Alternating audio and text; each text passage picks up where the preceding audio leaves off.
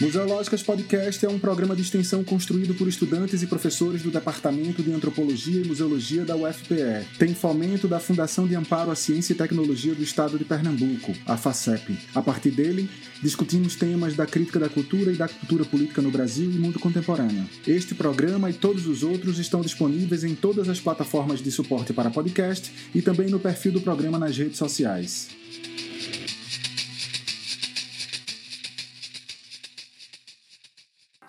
Olá, gente. Eu sou Ana Cláudia Rodrigues, é, professora do Departamento de Antropologia e Museologia. Ah, estou aqui com o professor é, Francisco Sá Barreto e o professor Hugo Menezes, ah, gravando esse podcast da Museológica, que é uma parceria com a revista Coletiva.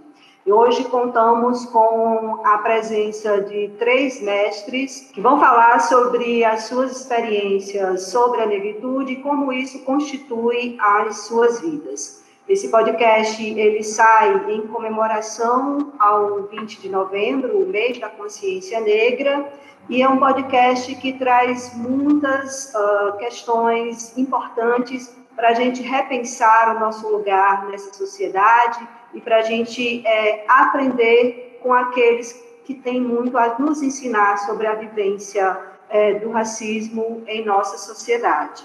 É, então, nós convidamos para participar desse podcast né, Lúcia dos Prazeres. Ela é estudiosa é, e praticante da educação e cultura afro-brasileira.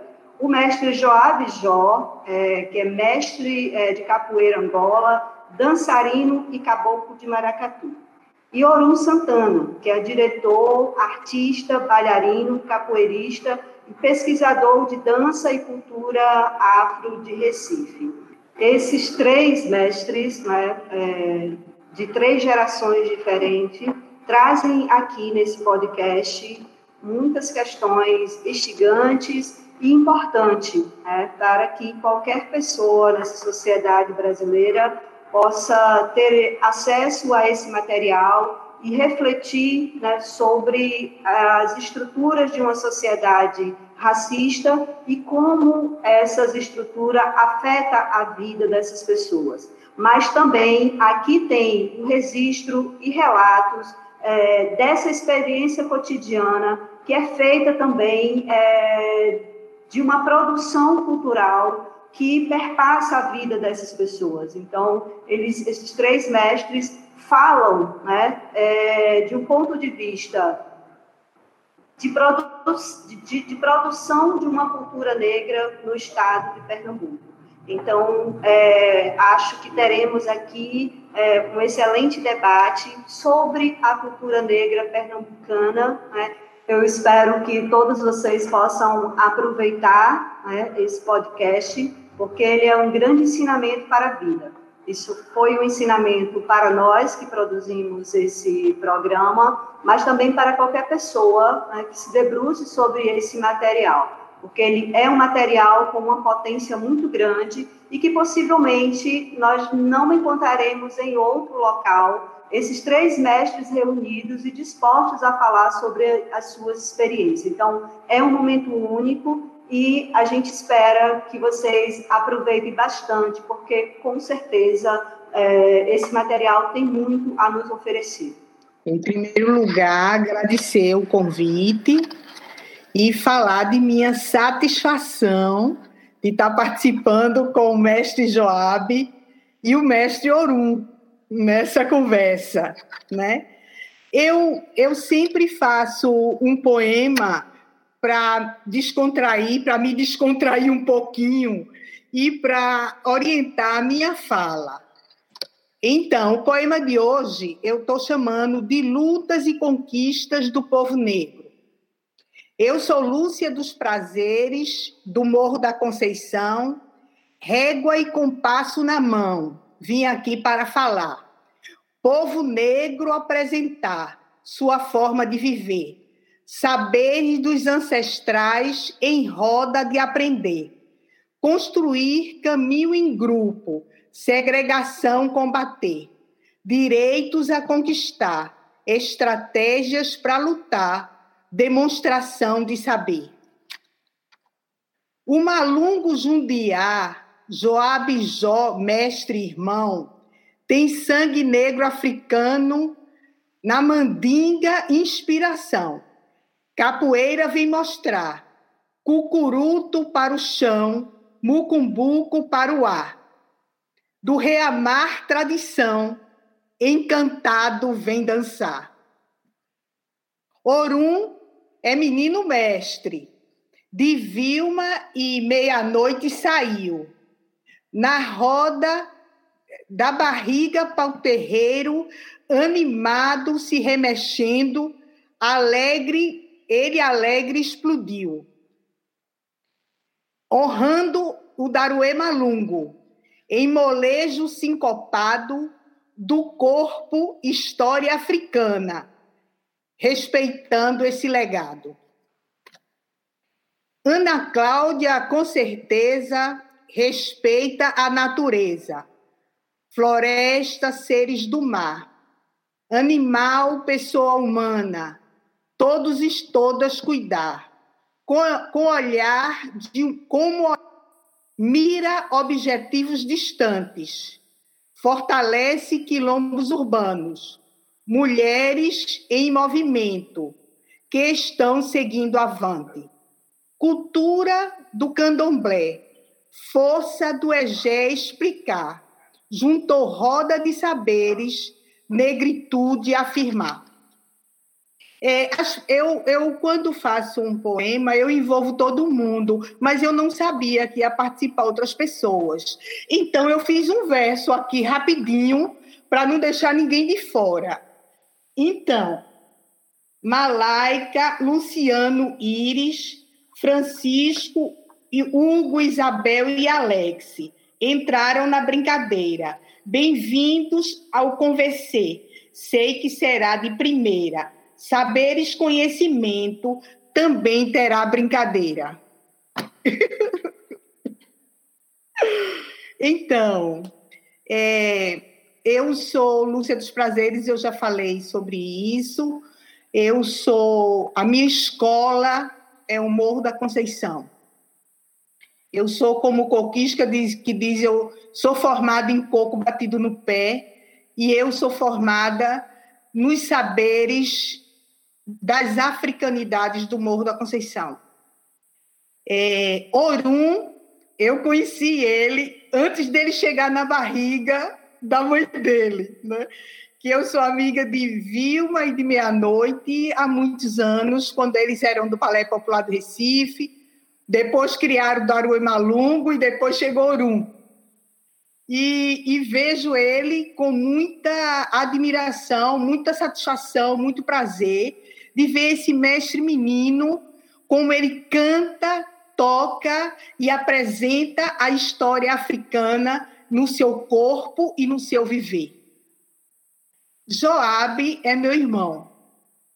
Meu irmão de conversa, meu irmão de trocar ideias, meu irmão de discutir projetos de vida, meu irmão de falar sobre a como a, a, capoeira circula no sangue das pessoas, principalmente dele e no meu, né? é, irmão da gente é, trabalhar juntos, fazer oficinas juntos, e daí sair publicação, inspirado na história de Joabe, na relação que ele tem com, com Nazaré da Mata, né, que agora está em Tracunhaém, mas ele é de Nazaré da Mata, as histórias dos jovens de Nazaré da Mata, as brincadeiras, as conversas, a, as, os brinquedos de, de dança e de canto, e os saltos no rio e os canapés da vida, que foi, desde pequeno, sendo construído esse grande capoeirista, que hoje eu me orgulho de ver um banco de capoeira formado por todos os seus familiares. É muito lindo isso, é muito emocionante. Então, Joab, muito, muito, muito prazer de estar aqui com você e com Oru. É, eu agradeço pela geração dos anos 60, mas eu sou dos anos 50. Eu sou de 53. Aí eu disse, que coisa boa! É, botaram mais um.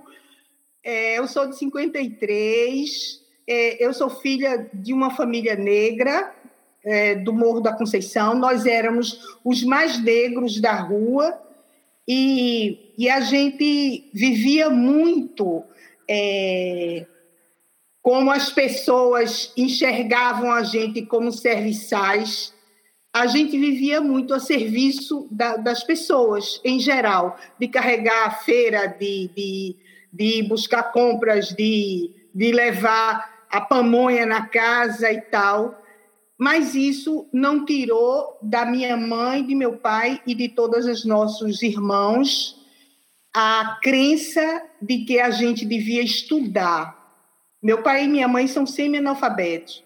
E eles diziam: a gente precisa estudar, é a nossa saída, é o caminho que nós temos, é o estudo. Não se faltava aula, nem de chuva, nem de sol, nem de dor de barriga, que às vezes a gente não queria ir, inventava uma dor de barriga, não.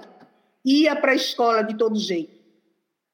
E ia, ia para a escola até sem comer, porque a situação era muito difícil e a gente ia para a escola de todo jeito vendo estrelinha no caminho, e só depois de adulta que eu vim saber que estrelinha é quando a gente está com fome, mas a gente via estrelinha, mas ia para a escola. São, somos sete filhos que meu pai e minha mãe tiveram, todos sete fizeram faculdade. Hoje é, é uma coisa comum, antigamente não. Todos fizeram faculdade e nenhum nunca foi reprovado um ano. Nenhum. Então, essa é, é, é o que eu trago. É, quando, quando me chamam para falar de racismo, eu sempre quero mostrar o que é que a gente responde, de que forma a gente responde essa, essa, esses ataques de racismo, essa, essa forma de segregar, essa forma de diminuir. Somos sete que frequentamos uma universidade. É, somos sete que temos família, que temos casa própria. Somos sete que nos orgulhamos da vida que nós tivemos lá no morro. Somos sete que respeitamos os amigos, respeitamos as rodas de conversa, respeitamos pessoas como o Joab, como o Oru e como todos vocês que estão aqui, pelo saber pela construção, pelo trazer em seu corpo uma história africana que nos orgulha, nos inspira e nos dá vontade de cada vez mais repassar este legado que a gente vem trazendo de nossa ancestralidade. Boa tarde, gente. Eu me chamo Orum, Orumilá, na verdade, né? Meus pais me batizaram de Orumilá, como bem falou o mestre Joab, ali no tempo em que a Lúcia, Joab e tantas outras pessoas assim incríveis que conviviam nesse período em que eu estava sendo gerado ali, é, toda essa energia que de alguma forma eu fui ali recebendo também, para além de meus pais e o Daruê, é, é, são todos familiares desde muito tempo, então eu sempre peço a bênção a tia Lúcia, Encontro Joab, para mim, é uma entidade viva, assim, porque são sempre mestres, são sempre pessoas que eu tenho que, primeiramente, pedir a bênção e respeitar e sorrir, porque já dá aquela esse sorriso bem bonito deles, né? O sorriso de tia Lúcia, o sorriso de Joab, a gaitada de tia de Lucas, né? Toda a família. Lucas, que é um irmão também, parceiro, que a gente de alguma forma cresceu junto, Lucas Prazeres. É, e tudo isso, tudo isso junto, para mim, é, eu me sinto extremamente honrado de estar, tá, de faz, conviver e fazer parte um pouco disso. Sou de uma geração ou outra, mas eu me sinto muito bem, bem privilegiado, na verdade, por crescer dentro de um ambiente como esse que fez toda a diferença e faz toda a diferença para o que eu estou construindo hoje, de alguma forma, começando a construir alguma coisa, a pensar algo que de fato é, possa encaminhar para um caminho é, novo, propositivo, honrando sempre o que meus pais, o que toda essa galera que me, me incentivou e me, me trouxe elementos é, possam se orgulhar de mim ou, ou, enfim, fazer algo parecido, pelo menos, com o que eles fizeram nos seus tempos, assim. E essa ideia do tempo, para mim, é muito forte, né? O tempo, o tempo vivido na, na minha infância, pelo menos, foi um tempo de uma riqueza cultural e ao mesmo tempo de uma de uma escassez de tantas coisas que a gente só sabe na experiência assim né? só sabe não sabe muito bem explicar mas sabe que dá um, para mim me dá um saudosismo de quando eu estava mais mais ativo assim no Daruê como criança né hoje estou mais no Daruê como professor em um outro tempo são outras preocupações e enfim é, é o ensinamento do tempo né acho que essa ideia de mestre né? É, é, a Lúcia me chamando de mestre, eu fico assim, meu Deus do céu, quem sou eu? O que é que é, o que é, que é ser mestre, né? Eu fico muito lembrando da história de, de como meu pai se tornou mestre, na verdade. Que é do, ele se tornou mestre porque alguém disse que alguém disse para ele que ele era mestre. E aí ele, as pessoas começaram a chamar ele de mestre, enfim. Então já era mestre. Beleza, está todo mundo me chamando de mestre, então é porque de fato eu sou alguma coisa mesmo. Se eu represento alguma coisa para alguém, acho que semestre para mim passa para esse lugar também de quando alguém reconhece o seu trabalho reconhece a sua a sua luta e tá afim de seguir com você né? E acho que que a Lúcia é uma pessoa que eu quero estar sempre seguindo Joab é uma pessoa que eu sempre sigo também e tantos outros mestres aí. Lucas para mim é outro mestre também que eu a gente tá agora começando a se encontrar mais. É... tô aqui. E é isso, tem, tem tantas essas, essas relações com o tempo, né? Acho que a minha formação no Daruê me trouxe esse contato com a cultura negra de uma forma é, intrínseca ali, né? Não tem para onde fugir, não tem para onde eu para onde eu ir. O meu nome já é o próprio aprendi, o próprio ensinamento, né? Então eu já nasci para isso de alguma forma, mesmo que eu e mesmo que eu tivesse seguido por outro caminho, era um caminho que com certeza estaria ligado a essas pessoas, a essa energia, porque é muita força. E eu me sinto muito privilegiado, como eu disse, né, é, de poder conviver e, e cooperar e fazer parte dessa história também, porque eu me sinto um pouco nessa nesse momento da minha vida agora é, refletindo sobre o que é que eu quero de fato construir para chegar a ser alguém como Lúcia, Lúcia dos Prazeres, para ser alguém como o Mestre Joab, para ser alguém como o Mestre Meia-Noite ou o Mestre Vilma Carijós, porque é, uma, é muito grande para mim. Eu paro agora, eu voltei a, depois de um tempo morando fora de Chão de Estrelas. Eu, essa semana agora, voltei a morar em Chão de Estrelas. Estou ali de frente do Daroê de novo. Aí eu parei na janela e fiquei olhando o Daroê e fiquei, caramba, ah, antes de eu nascer, 30, mais de 30 anos atrás, não existia nada aqui, né? Existia um, não existia esse espaço, não existia esse prédio gigantesco que tem o tamanho de uma mansão e que é difícil que só de manter, é difícil que só de, de, de, lidar com tantas questões que a própria comunidade já traz e para além da comunidade a cidade, como é que a cidade recebe e vive esse espaço, né? Como é que a cidade recebe e, e respira essa, essa, essa construção de arte que a gente propõe, que é, que é, que é uma outra que historicamente a gente não vem favorecendo, né? E como é importante pessoas como, como essas, de espaços como esses, né? E eu me sinto assim, caramba, que responsabilidade nessa virada aí dos 30, eu comecei a, começou a pesar um pouco mais em mim essa caramba, que responsabilidade que eu tenho em, de alguma forma, é, me tornar também esse, esse elo de ligação entre as pessoas e, e essa herança, né? Eu acho que é assim que eu me sinto. É, descobri recentemente, inclusive, falando de Nazaré da Mata, que o meu avô, Bill Preto, é de Nazaré da Mata, era de Nazaré da Mata também. E Joab falando, Lúcia falando sobre Nazaré, e essa ladainha incrível de, Joab também, da Nazaré que mata, que não tem mata, né, que como ele disse. Fiquei muito refletindo sobre isso e como, de fato, a esse acesso à própria história é importante, né? Porque é isso, né? Nessa, nesses essas pequenas descobertas que a gente entende de onde a gente vem, né? E pelo menos eu estou me sentindo nesse espaço de aprendizado real, assim, né? Então, é um constante aprendizado. E acho que tentar descobrir um pouquinho que seja um pouco mais de nós é sempre importante para entender o nosso caminho e o que é que a gente está fazendo no presente, né? Para que venha o, o depois. eu, falo, eu gosto de falar muito pela experiência, né? É, a experiência que eu tenho e que eu das coisas que eu tenho acesso e como essas coisas acontecem comigo, conosco, na verdade, né?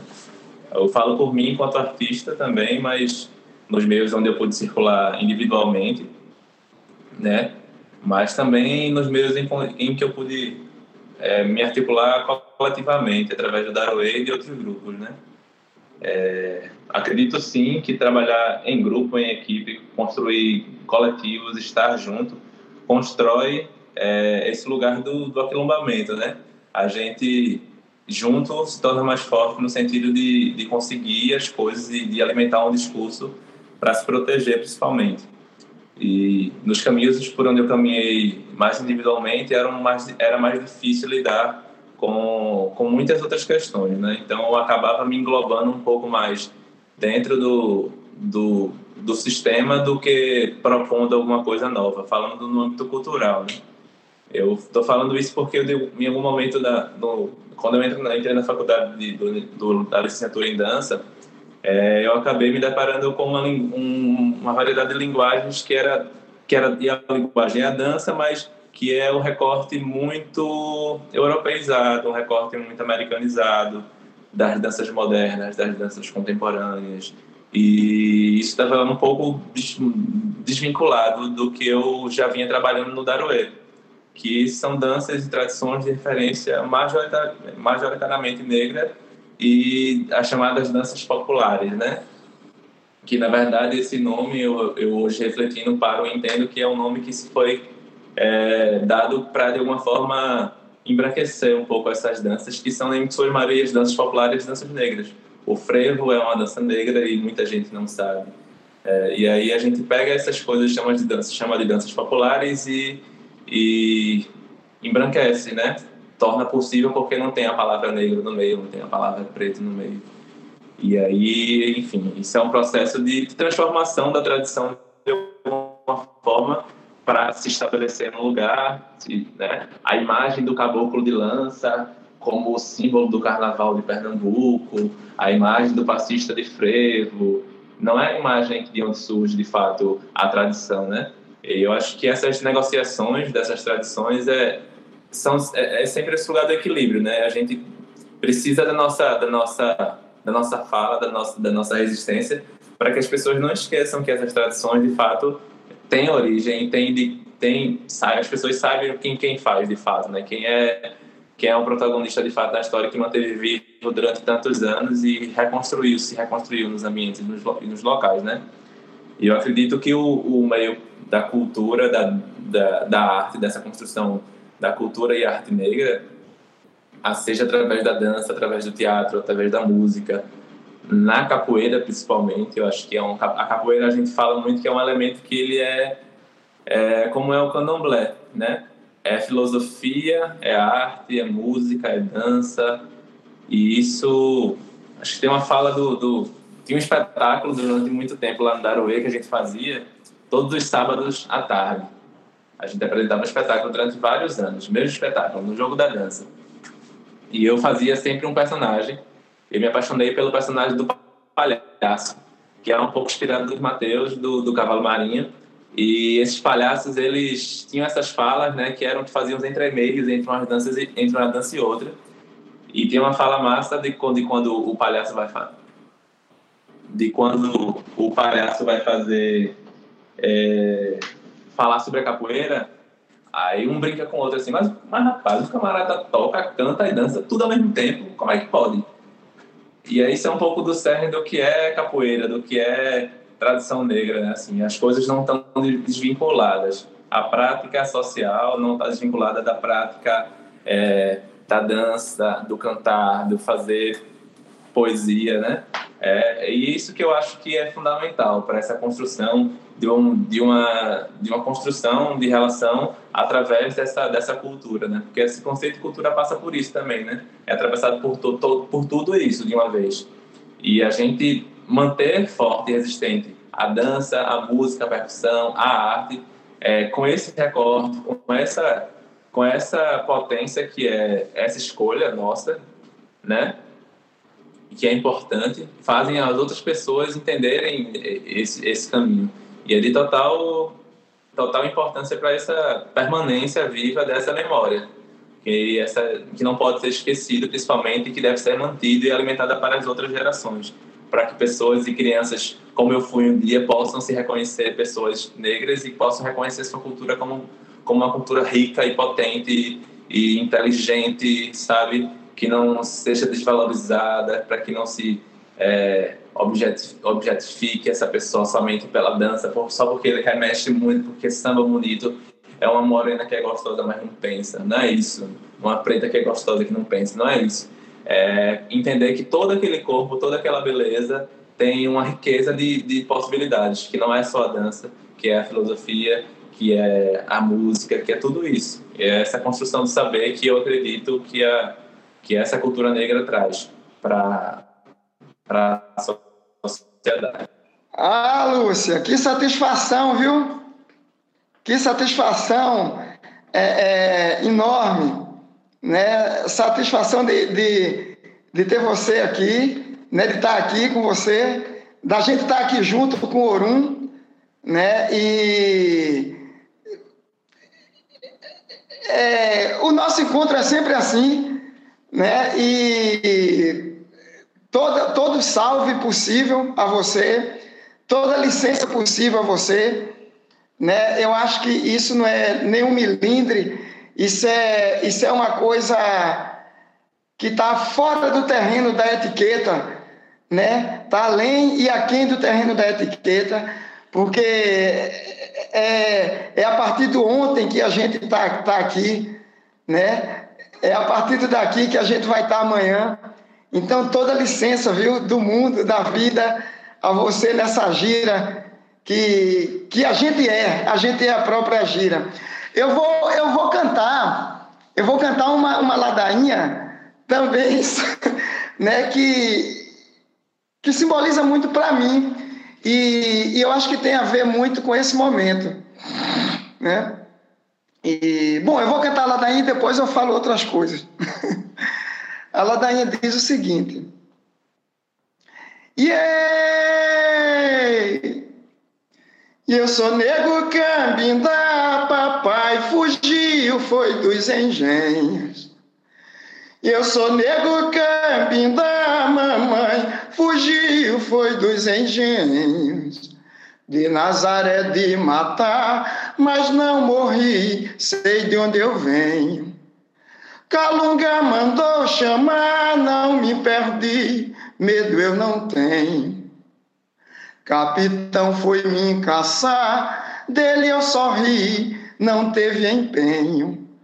Pois eu cheguei num quilombo que soube bem me guardar. Pernamocambu, de Angola, do Congo, de Cambindá. Mas tanto quanto maloca dos caboclos de Arubá. Malungo fugiu da cinza lá, foi pra mata se amoitar. E hoje quem me chicoteava também quer comigo andar. Mas no caminho que eu piso é perigoso ele pisar, camarada. E eu, vamos embora. E aí segue, vamos embora, camarada. então é é isso, né? Falar, eu sou eu sou nascido, nascido e criado aqui em Nazaré da Mata, né? O meu pai é, é do Engenho Juá, né? Meu pai nasce no, no, no engenho Juá, engenho de cana-de-açúcar. Né? O meu avô também. A minha avó também. A minha bisavó também. E a minha tataravó também. Né? Pelo menos esse, esse pedacinho da história a gente sabe muito bem. Né? E um, um pedaço da nossa história é, é, difícil, mas que a gente deve saber, né? porque a gente ainda não saiu desse pedaço da história. Né? E parece ironia, Nazaré da Mata Norte, mas Nazaré da Mata Norte que nem mata tem, nem mata tem mais. Não tem nem mais para onde o negro fugir, né? porque não tem mais mata. Né? Mas estamos aqui, é, é, é, talvez num, num, é, num estrepe muito melindroso, mas continuamos aqui vivo né? e, e nessa luta. Bom, é isso. E, e sou capoeira. Né? Eu tenho dificuldade de me apresentar porque a gente se apresenta falando, né? fazendo as coisas. E aqui só de cara assim com esse vídeo, é, eu fico meio é, cabreiro. Mas é isso, eu sou capoeira. E sou capoeira, realmente, sou capoeira. Capoeira sou eu. Eu não sou um capoeirista, né? Eu sou capoeira. E sou caboclo de Maracatu. Hoje sou caboclo de pena. Sou arreamar. É... Não sou brincante, né? Eu sou caboclo de maracatu, né? E, e sou dançarino, né? Dançarino no, no, no sentido de contar a história, né? E, e, como sempre fui, estimulado inclusive pela minha avó, né? Então eu danço desde desde miudinho, né? E, então é isso. O que mais, meu Deus? Eu não sei o que dizer mais. Sim, eu conheci, eu conheci Orum também antes dele vir ao mundo né? É, igual eu conheci meu filho também antes dele vir ao mundo, porque eram os dois na barriga, né? Oranian na barriga de Cristina e, e, e Orumilá na barriga de Vilma. Né? E as duas viviam por ali no Daruê, né? nessa época eu, eu, eu vivia lá no Daruê, né? e a diferença de um para o outro é, eu acho que é menos de um mês. Né? Os dois eu, eu sempre digo que são irmãos de barriga né? E, e é isso. E Lúcia, o seguinte, quando eu, quando eu, eu vou, eu vou daqui para o Recife, eu acho que ela nem sabe disso, mas é, para mim era algo muito novo, o Recife. Porque eu me deparo com, com o candomblé, né, com o candomblé na Gol, né, com toda aquela pompa dos orixás, né, aquela coisa toda. E quando eu passo a, estudar, né, a perceber essa, essa novidade para mim, porque eu venho de, de, de, uma, de um outro terreno, né? né? De uma outra, de um, de um outro espaço onde, onde o catimbó é algo, pelo menos na minha época, era algo que era muito evidente, né? Era muito de fundo de quintal, de, de sala de estar, né? Não, não era essa coisa do, dos orixás, era o catimbó. E e eu percebo todos essa, essa, esses grupos assim no Recife, né? e, e, e grupos muito, muito bem definidos, né? o que não era o, o, o meu caso aqui na Zona da Mata. E um desses grupos, um desse agrupamento, era exatamente essa família aí que Lúcia fala. Né? E eu passei um tempo querendo saber quem era essa família, porque eu comecei a identificar algumas outras famílias, e essa era uma das quais né, eu vim identificar depois, e, e veja como, como, como são as coisas. Hoje a gente está aqui já vivi muita coisa com Lúcia, né? mas antes também dela saber da minha existência, claro, eu sou mais novo, eu já sabia da dela. Eu convivi por um bom tempo com os primos dele na igreja batista lá em Nazaré.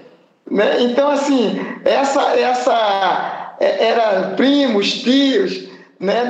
são, são, é uma família tradicional lá na, lá na igreja, como a minha era também.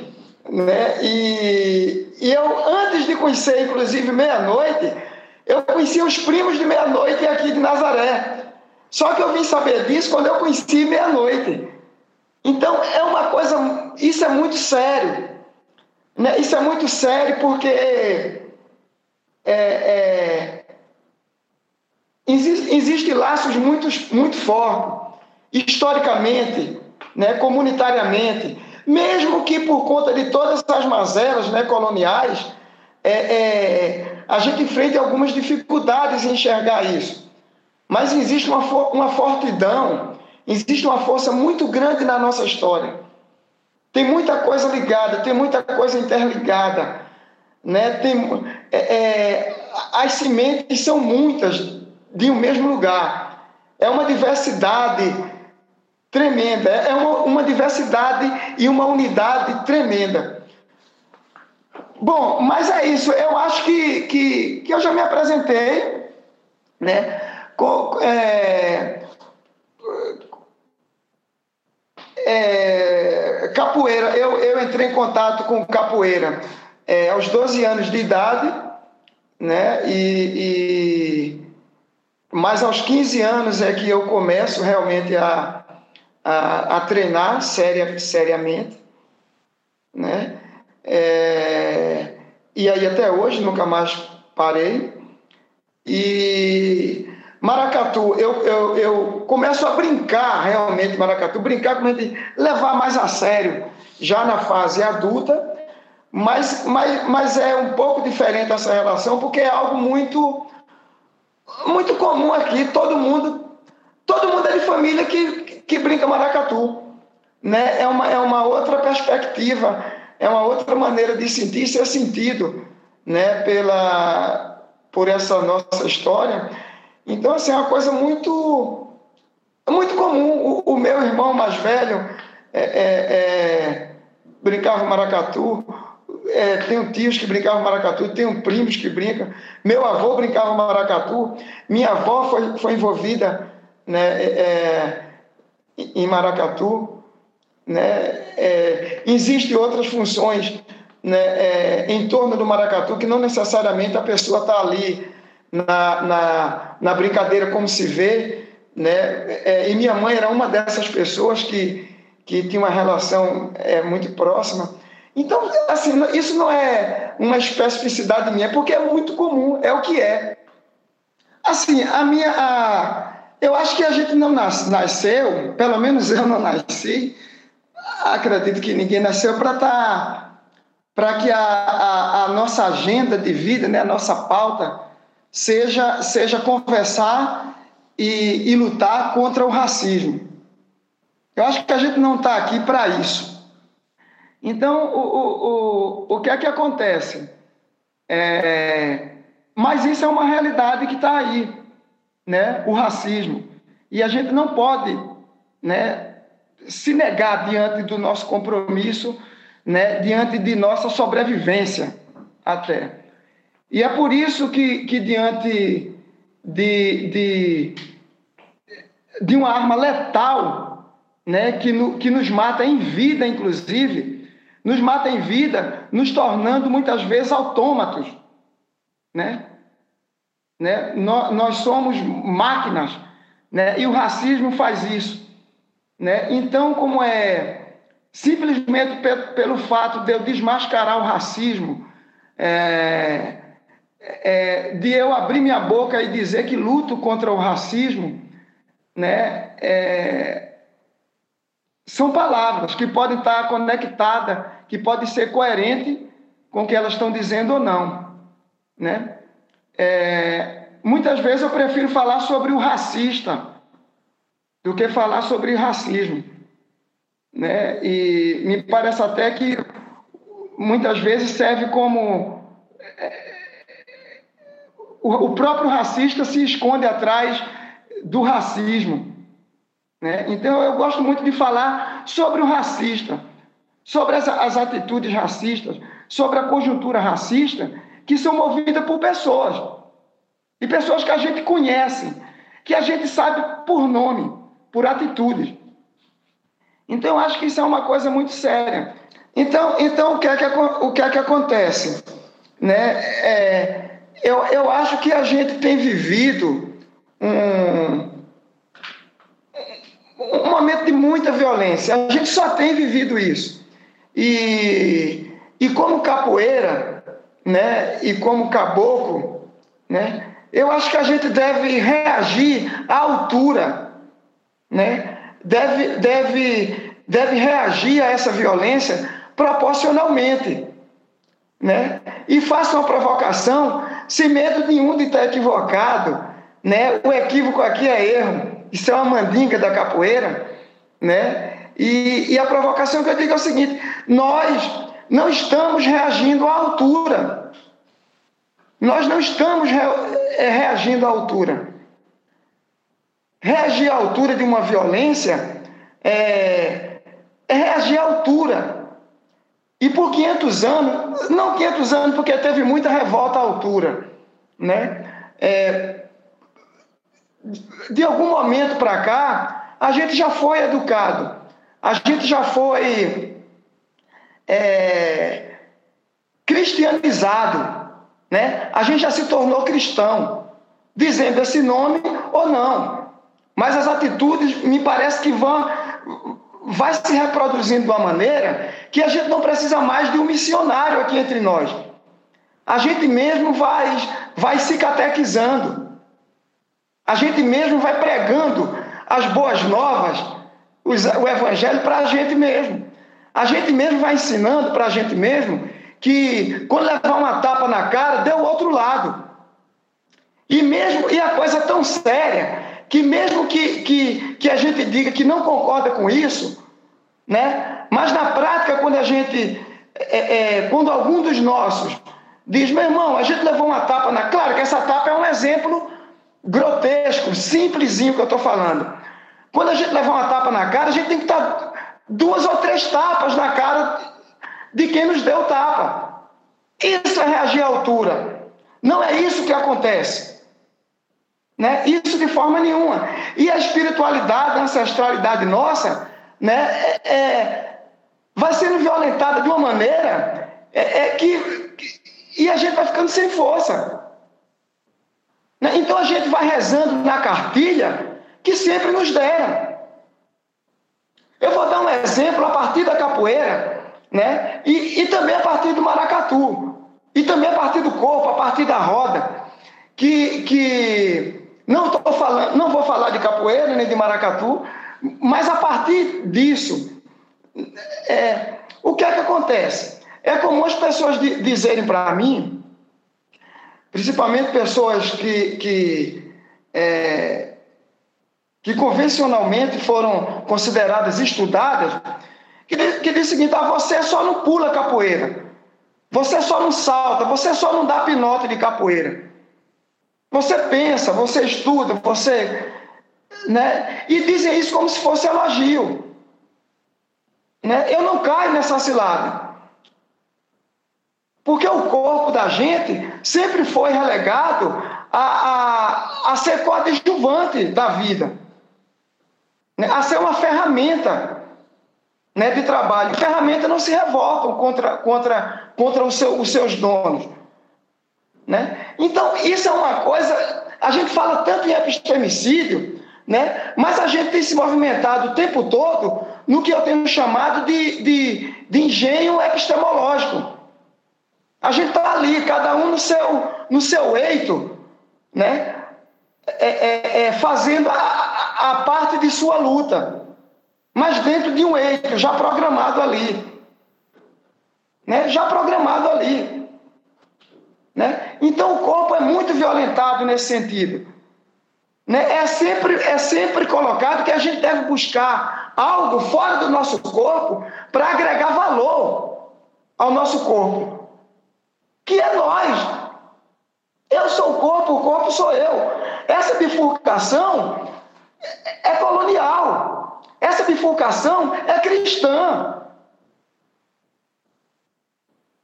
Né? O pessoal da capoeira gospel, por exemplo, adora isso. Como eu vou reagir a isso? Né? Isso é muito duro. Né? E aí junta-se a, ideia da palavra. Né?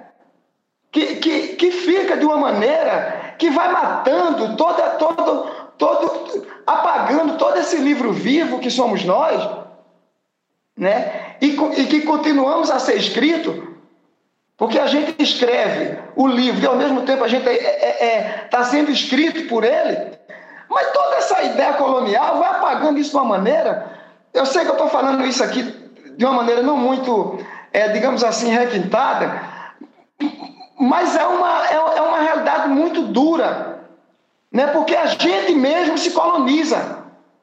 A gente não está precisando de, de colonizador, a gente não está precisando de missionário. A gente não está precisando de nada disso.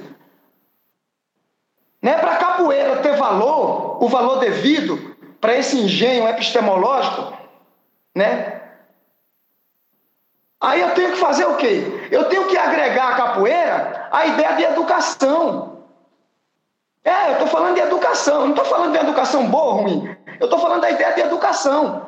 Eu tenho que agregar à capoeira a, a, a ideia de uma consciência política.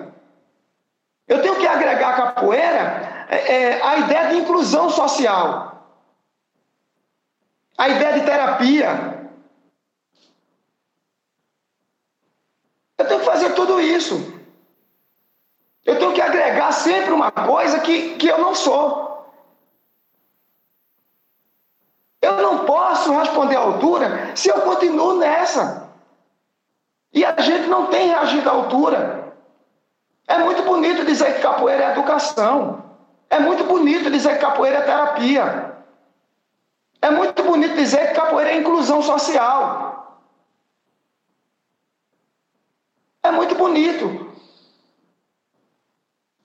Mas as coisas, na realidade, não são bem assim, nunca foram.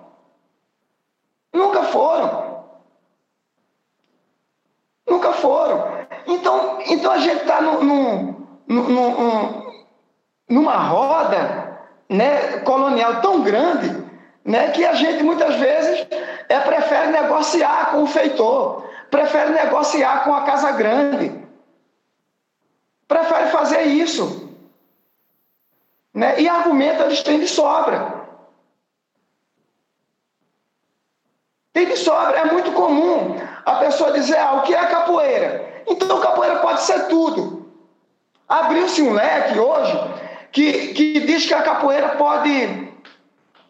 É, é, é, pode ser prato servido para qualquer um, para qualquer coisa, para todo mundo.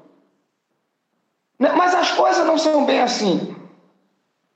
Né? Você, é, aí, é por isso que eu digo, para uma pessoa. É, é, para um pesquisador, ele pode dizer que capoeira é pesquisa. Para um filósofo, ele pode dizer que é filosofia. Para uma pessoa religiosa, pode dizer que capoeira é religião. Para um educador, pode dizer que capoeira é educação. Não poderão dizer outra coisa. Até para um dançarino, e olha que eu sou dançarino, mas eu sei como eu emprego essa palavra. A gente pode até dizer que capoeira é dança, a gente pode dizer que capoeira é luta, se a gente for um lutador, que capoeira é esporte. A gente pode dizer tudo isso. Mas eu sou capoeira, nós somos capoeira, eu sou capoeira. Eu não preciso agregar é, é, um valor né, é, é externo para que eu possa existir como, como sendo eu. Isso é tudo muito perigoso. Essa fala não, não, é, não é só minha, é de várias outras pessoas, mas essa fala continuará a ser colocada no, no canto. Porque como é que eu vou, que eu vou, que eu vou agir, por exemplo, né, com um camarada que vem de casa forte, como é que eu vou agir com um camarada da cena cultural pernambucana, que vem da casa forte, de Casa Forte, e é tudo na paz, é uma paz tremenda, e faz capoeira, e faz maracatu? Como é que eu devo agir com isso? Ô, oh, gente, eu, eu, eu, planejei ser tão, ser tão assim, educador nessa live, mas assim, eu confesso que eu estou aqui é, é, por, por Orumilá, por Lúcia, né? E, e, e por Cláudia. Né? Eu não estou aqui por essas instituições sacanas, porque essas instituições sacanas. Eu não estou aqui por isso. Né? Eu nem preciso estar aqui por isso. Agora eu preciso da companhia de Cláudia, eu preciso da companhia de Orumilá, eu preciso da companhia de Lúcia. Então é só por isso. Então chegou um ponto que as coisas ficam tudo muito bonito e a gente hoje está na, tá na ideia das, das lives, né? Tá na, a ideia das lives me lembra, sabe o quê? Me lembra a ideia do ecumenismo. Me lembra a ideia do ecumenismo. Me lembra a ideia de hoje, é, é, esses desgraçados, né, tem um projeto tremendo aí institucional para destruir a capoeira, não é só o candomblé, né, que é dessa galera aí cristã, são os desgraçados, né, e, e, mas eles nem precisam fazer muito esforço, porque existe a ideia do ecumenismo que a gente abraça. Existe a ideia do cristão bom e do cristão ruim. Aí a gente fica com o cristão bom, que politicamente é de esquerda, que politicamente luta contra o racismo. Sabe de onde vem esse cristão bom? Esse cristão bom vem de uma ideia que é chamada, foi apelidada do fardo do homem branco. É o homem branco que diz que não precisa maltratar os outros povos, apenas educá-los, apenas salvá-los. É só isso. Sabe o que é que o cristão bom diz do candomblé e diz da capoeira? Ele diz o seguinte: é, Deus, Deus ama o pecador, mas abomina o pecado. Então a gente tá, tem que estar tá de mãos dadas com o pecador, mas com o pecado não. É só isso. Senão ele não seria cristão. Então quer dizer que esse cristão bom ele surge, não é durante toda a história do cristianismo. Ele surge de 80 anos para cá, mais ou menos, né? Porque essa de 80 anos para trás era tudo muito claro. Hoje parece que ficou tão claro, ficou tão branco, que a gente se encandeou e não consegue enxergar isso. Quer dizer que os, os cristãos bons, eles surgem hoje? Porque desde quando eles são assim?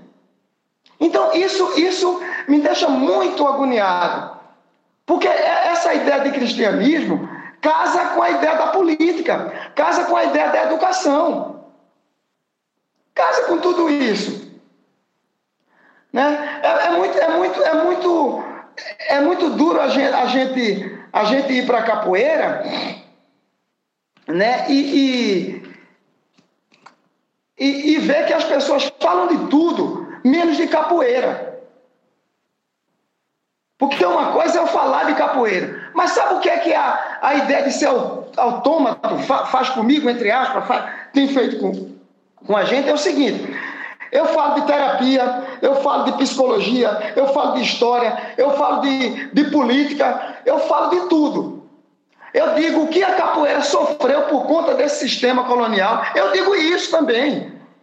Agora você pergunta ao capoeira, certo, tudo bem, agora vamos falar de capoeira. Então é como se a capoeira não existisse.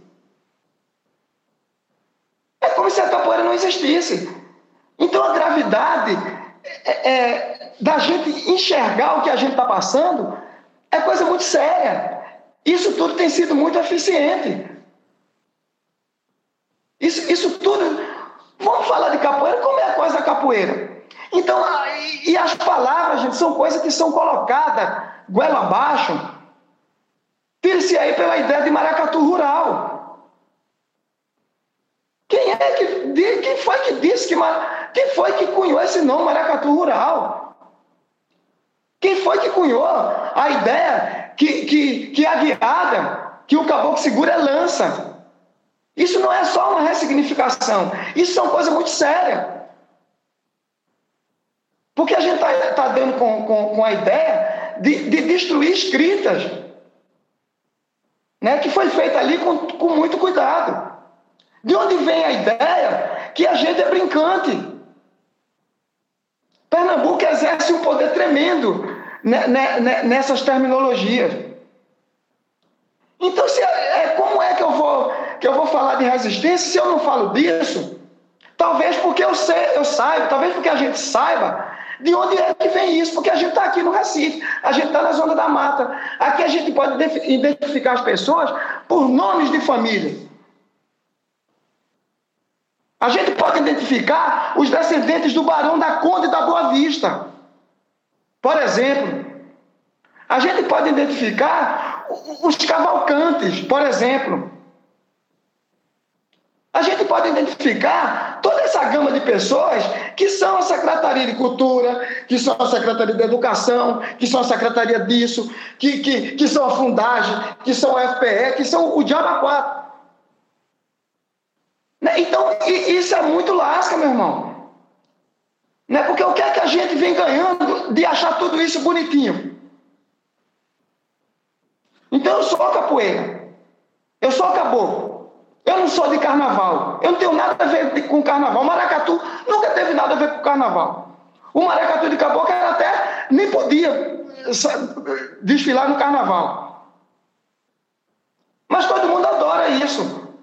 Todo mundo adora isso. Eu estou numa região, eu estou numa região que as pessoas aqui são pobres, não, são, não é porque são proletários. Não é isso. O proletário tinha até a prole, né? Ele só tinha prole. Por isso era proletário. Aqui nem a prole a gente vem. A gente sabe a nossa história. Que nem a prole tinha. O escravizado nem a prole tinha. Você sabe por que a região aqui é, é, é, é considerada pobre? É porque meu pai cortou cana. É porque meu avô cortou cana. Porque meu bisavô cortou cana. É porque o pai do meu bisavô cortou cana. E assim sucessivamente. E você sabe por que a região é rica? É porque teve um senhor lá, é porque teve o filho do senhor, é porque teve o neto do senhor, é porque teve o bisneto do senhor que está na capoeira, dizendo que é brincante e lutando pela cultura pernambucana, que está no maracatu, que está numa discussão sobre educação popular. Está entendendo como é a parada? Então o que é que a gente faz com tudo isso? A gente, fa é, a gente faz live? A gente faz live? A gente faz o quê? O que é que a gente faz quando aquela mulher joga Miguel lá de cima? Aquela mulher que não é fato isolado isso. Olha, eu tinha cinco anos de idade, eu sei o que é ser um menino danado, porque eu acompanhava minha tia e, e, e minha mãe com cinco anos de idade, não é a idade de Miguel, para a casa das patroas dela que eu identifico a família por nome hoje. Eu identifico por nome. É muito fácil. Eu ia para casa e eu também era chamado de um menino danado pela patroa. Então a gente vai ressignificar tudo isso? A gente vai romantizar ou vai politizar isso? Porque politizar isso é fácil. Politizar isso é fácil. Falar de quilombo é fácil. Falar de Malunguinho é fácil, falar de zumbi é fácil, falar de todos os caboclos que deram a vida, que deram sangue, que morreram. Não foi Jesus, não.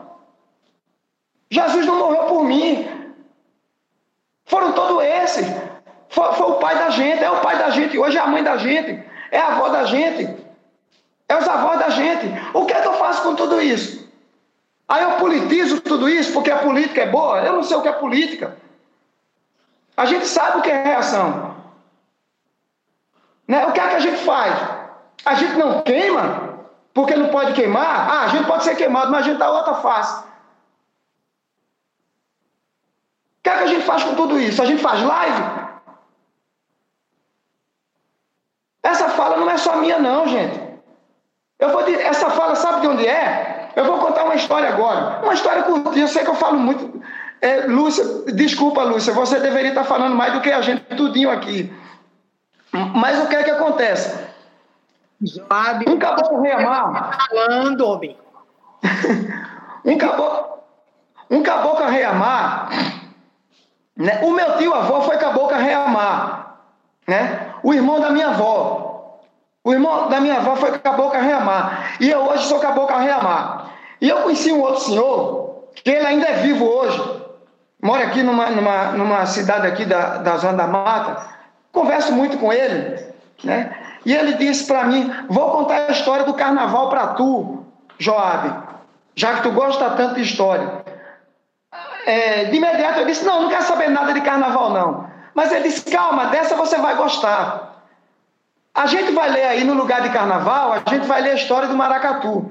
Porque a violência foi tanta que o pessoal vincula maracatu a carnaval e não tem quem tire isso, né? O pessoal hoje briga por conta de um troféu, né? Eu sei essa história do troféu de cabo a rabo, né, de cabo a rabo, de concurso de carnaval, né, dessa domesticação, eu sei de cabo a rabo. Então, o que é que acontece? Esse caboclo Reamar me contou o seguinte, ele me disse que os cativos, né, e ele tinha todo o cuidado de dizer, olha, não eram os escravos não, viu? Não tinha escravo não, eram os cativos. A gente considera isso, a gente sabe por quê. Ele dizia que os cativos viviam sofrendo muito, né, nos engenhos. E ele frisava a todo momento, isso há muito tempo, viu? Isso não é agora não. Como quiser se isentar de algo que não, que não devesse ser falado. Então ele me disse o seguinte, o, o, o, os cativos sofriam muito nos engenhos, trabalhavam muito na cana. Trabalhavam muito. E se rebelaram. Se rebelaram e fugiram. Esses cativos fogem e vão para a mata sem nem saber o que tinha. Era preferível viver na mata, arriscar isso, do que ficar ali sofrendo, apanhando, sendo chicoteado. Eu estou tentando reproduzir a simplicidade e a profundidade dessa história né, que ele me contou. Um caboclo reamar me contou. E, e chegando na mata, tinha outras pessoas que já viviam lá. Né, e perguntam o que eles estavam faz, fazendo lá e eles contam, explicam o, o que estava acontecendo. Né? Essas pessoas falam que não era novidade, que elas próprias já, já tinham vivido no engenho e tinham fugido para a mata. E elas entendem o que é isso. Essas pessoas seriam os caboclos, na palavra desse Reamar. Então o que acontece? Se junta esses pretos cativos e os caboclos e faz uma grande festa na boca da mata. Olha que coisa bonita, gente. Até aí ainda dá para ser folclore. Né? Até aí ainda dá para para atrair turista. Né? Aí fizeram uma grande festa. Então foi samba a noite toda, eita bexiga, foi maracá a noite toda. Foi, foi, foi, não foi brincadeira. Mas a festa estava tão gostosa que, que, que essa galera aí é, é, decidiu continuar a festa no engenho. Continuou, é, decidiu continuar a festa na Casa Grande e no terreiro do engenho. Olha que maravilha! Então essa galera saíram da mata e, e caminharam para o engenho para fazer a festa. Só que essa galera vinha com, é, com tambor, com flauta, né, com chocalho, com muito canto, né? O samba comendo no centro, mas vinha também com arco e flecha, com machada, com guiada, com porrete. E aí? Né? Imagine que festa fizeram no, no engenho. Imagine que festa fizeram na Casa Grande. Aí ele me disse: essa é a história do carnaval, João. Aí começou o carnaval. Não dá para descrever como esse Arremar olhou o olhar dele. Você entendeu o que é o, que é o carnaval? Leia-se aí Maracatu. Ele diz: carnaval é isso. Por isso que eu digo: essa fala não é só minha. A gente não fala tanto em honrar as falas, a gente não fala tanto em honrar as coisas. O que é que a gente faz diante de tudo isso? O que é que a gente faz? A gente começa a gritar: Pernambuco, nação cultural. A gente começa o quê? Um final de semana, um feriadão, quem sabe, a gente fazer a rota dos engenhos do turismo pernambucano. Olha que coisa linda. O que é que a gente faz diante de tudo isso? O que é que a gente faz? Então, assim, me desculpem realmente eu estar é, dessa forma, mas é algo muito sério que tem acontecido. E esse algo sério não tem nada a ver com a função que os colonos, né, que os brancos adaptados aos trópicos fazem, que seja a função dele. O meu aperreio é que a gente não tem feito a nossa função. A gente não tem feito a nossa função. E a gente se enche de argumento para justificar isso. A gente tem muito argumento. Né? Talvez Fanon esteja certo, eu não sei se é Fanon, me falha a memória agora, que diz que a dor, a dor da descolonização será maior do que a dor da colonização. Então, meu irmão, é, a gente está se dando com algo muito sério. A gente não precisa mais fazer papel de, de bonito, de educado. Né? A gente sabe o quanto a gente se gosta. A gente sabe o quanto a gente está junto, o quanto a gente não pode ser outra coisa. A gente sabe disso. Nada vai, vai mudar isso. Nada, absolutamente nada. Me desculpe, gente, é, eu, eu falo depois mais quando vocês falarem aí. E mais uma vez, desculpa, Lúcia, né? Porque eu acho que, que, que é isso mesmo, sabe? São coisas que a gente. que. que sei que eu não estou causando desrespeito.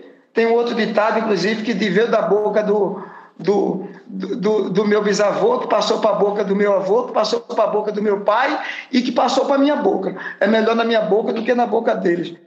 Né? Isso é ancestralidade também, isso é presente. Isso o meu neto vai dizer comigo, meu bisneto também.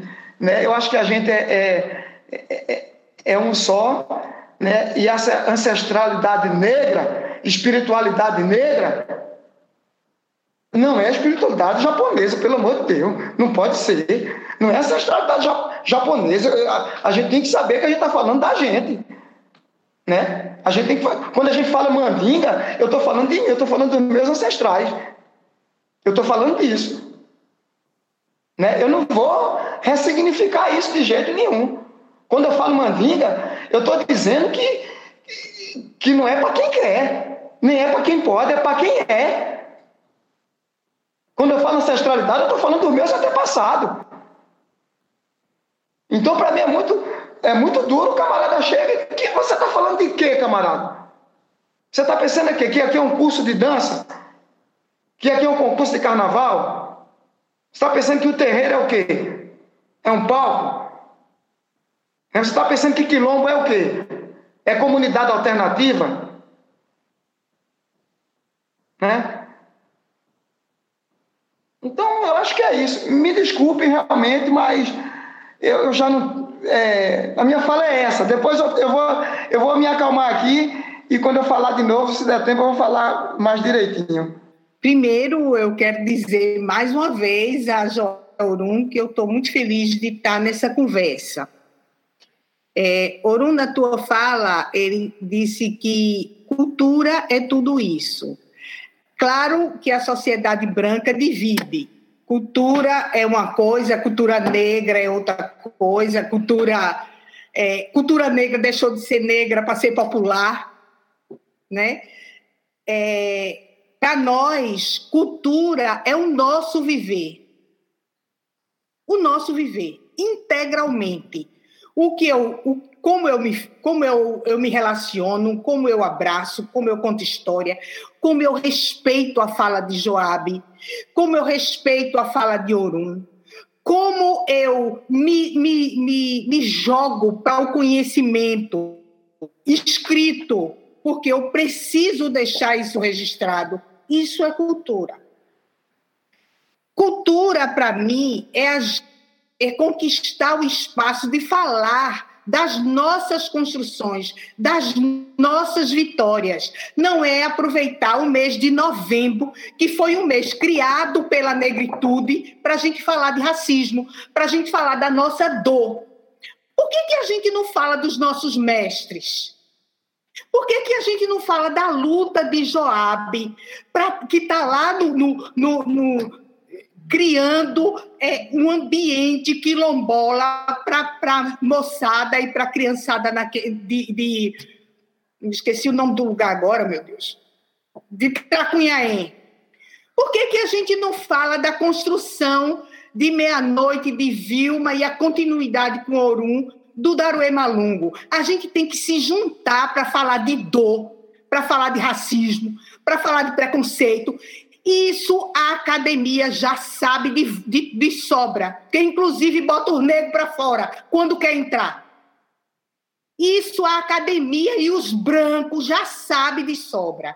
Isso a polícia já sabe de sobra. Nós precisamos é alimentar uns aos outros, nós, o nosso grande quilombo, para a gente aprender a repassar isso para os nossos filhos, para os nossos netos, por nossos amigos, por nossos parentes, para honrar tudo que foi repassado para nós. Para honrar todo esse saber que me deixa orgulhosa, que me deixa viva, que me deixa entendendo que eu preciso, cada dia que se passa, falar da minha ancestralidade, falar dos meus amigos, irmãos, falar das nossas rodas de saberes. Eu não vim aqui para falar de dor. Eu não vim aqui para falar de racismo. Eu vim aqui para falar de construção que é escondida, que é desconhecida, que é marginalizada, que não é vista. Eu vim falar sobre isso. E o mês de novembro foi feito, foi criado pela negritude pernambucana com este propósito. Aí, mais uma vez, me chamam para falar. Fale da, da, da chicotada que você já levou. Fale da cana cortando o lombo de, do avô de Joabe, do pai de Joabe, da mãe de Joabe.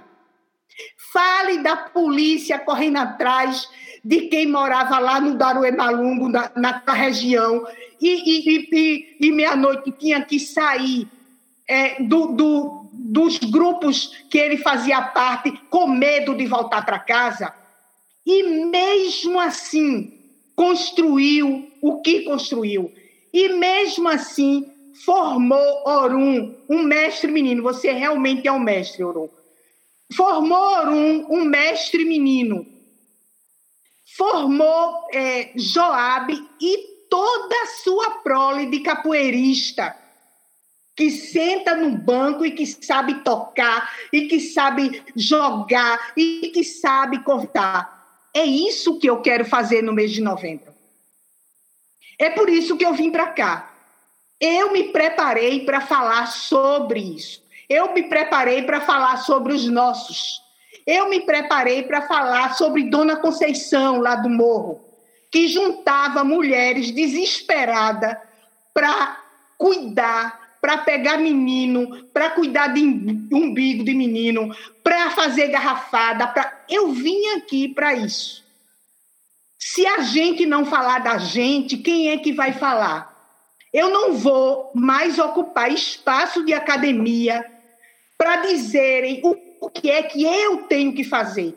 Se não tem espaço para eu dizer o que eu tenho que fazer, não é o meu espaço.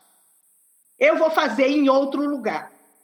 Mas para mim, nós precisamos ocupar espaço para falar de nossa cultura, para falar de nossa história, para erguer a nossa voz, para respeitar os nossos saberes.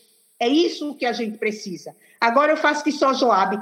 Me desculpe, mas Joabe me provocou. Eu estava eu tava educada. Joabe me provocou, Oru me provocou do outro lado. É isso, gente. Eu estou dizendo, Ana Cláudia, quando você me convidou para falar sobre o Egé no candomblé, eu vim com muita, muita satisfação porque é necessário que a gente apresente a nossa forma de ser e viver, não a forma que os brancos dizem que nós somos, botam no seu livro, nas suas pesquisas.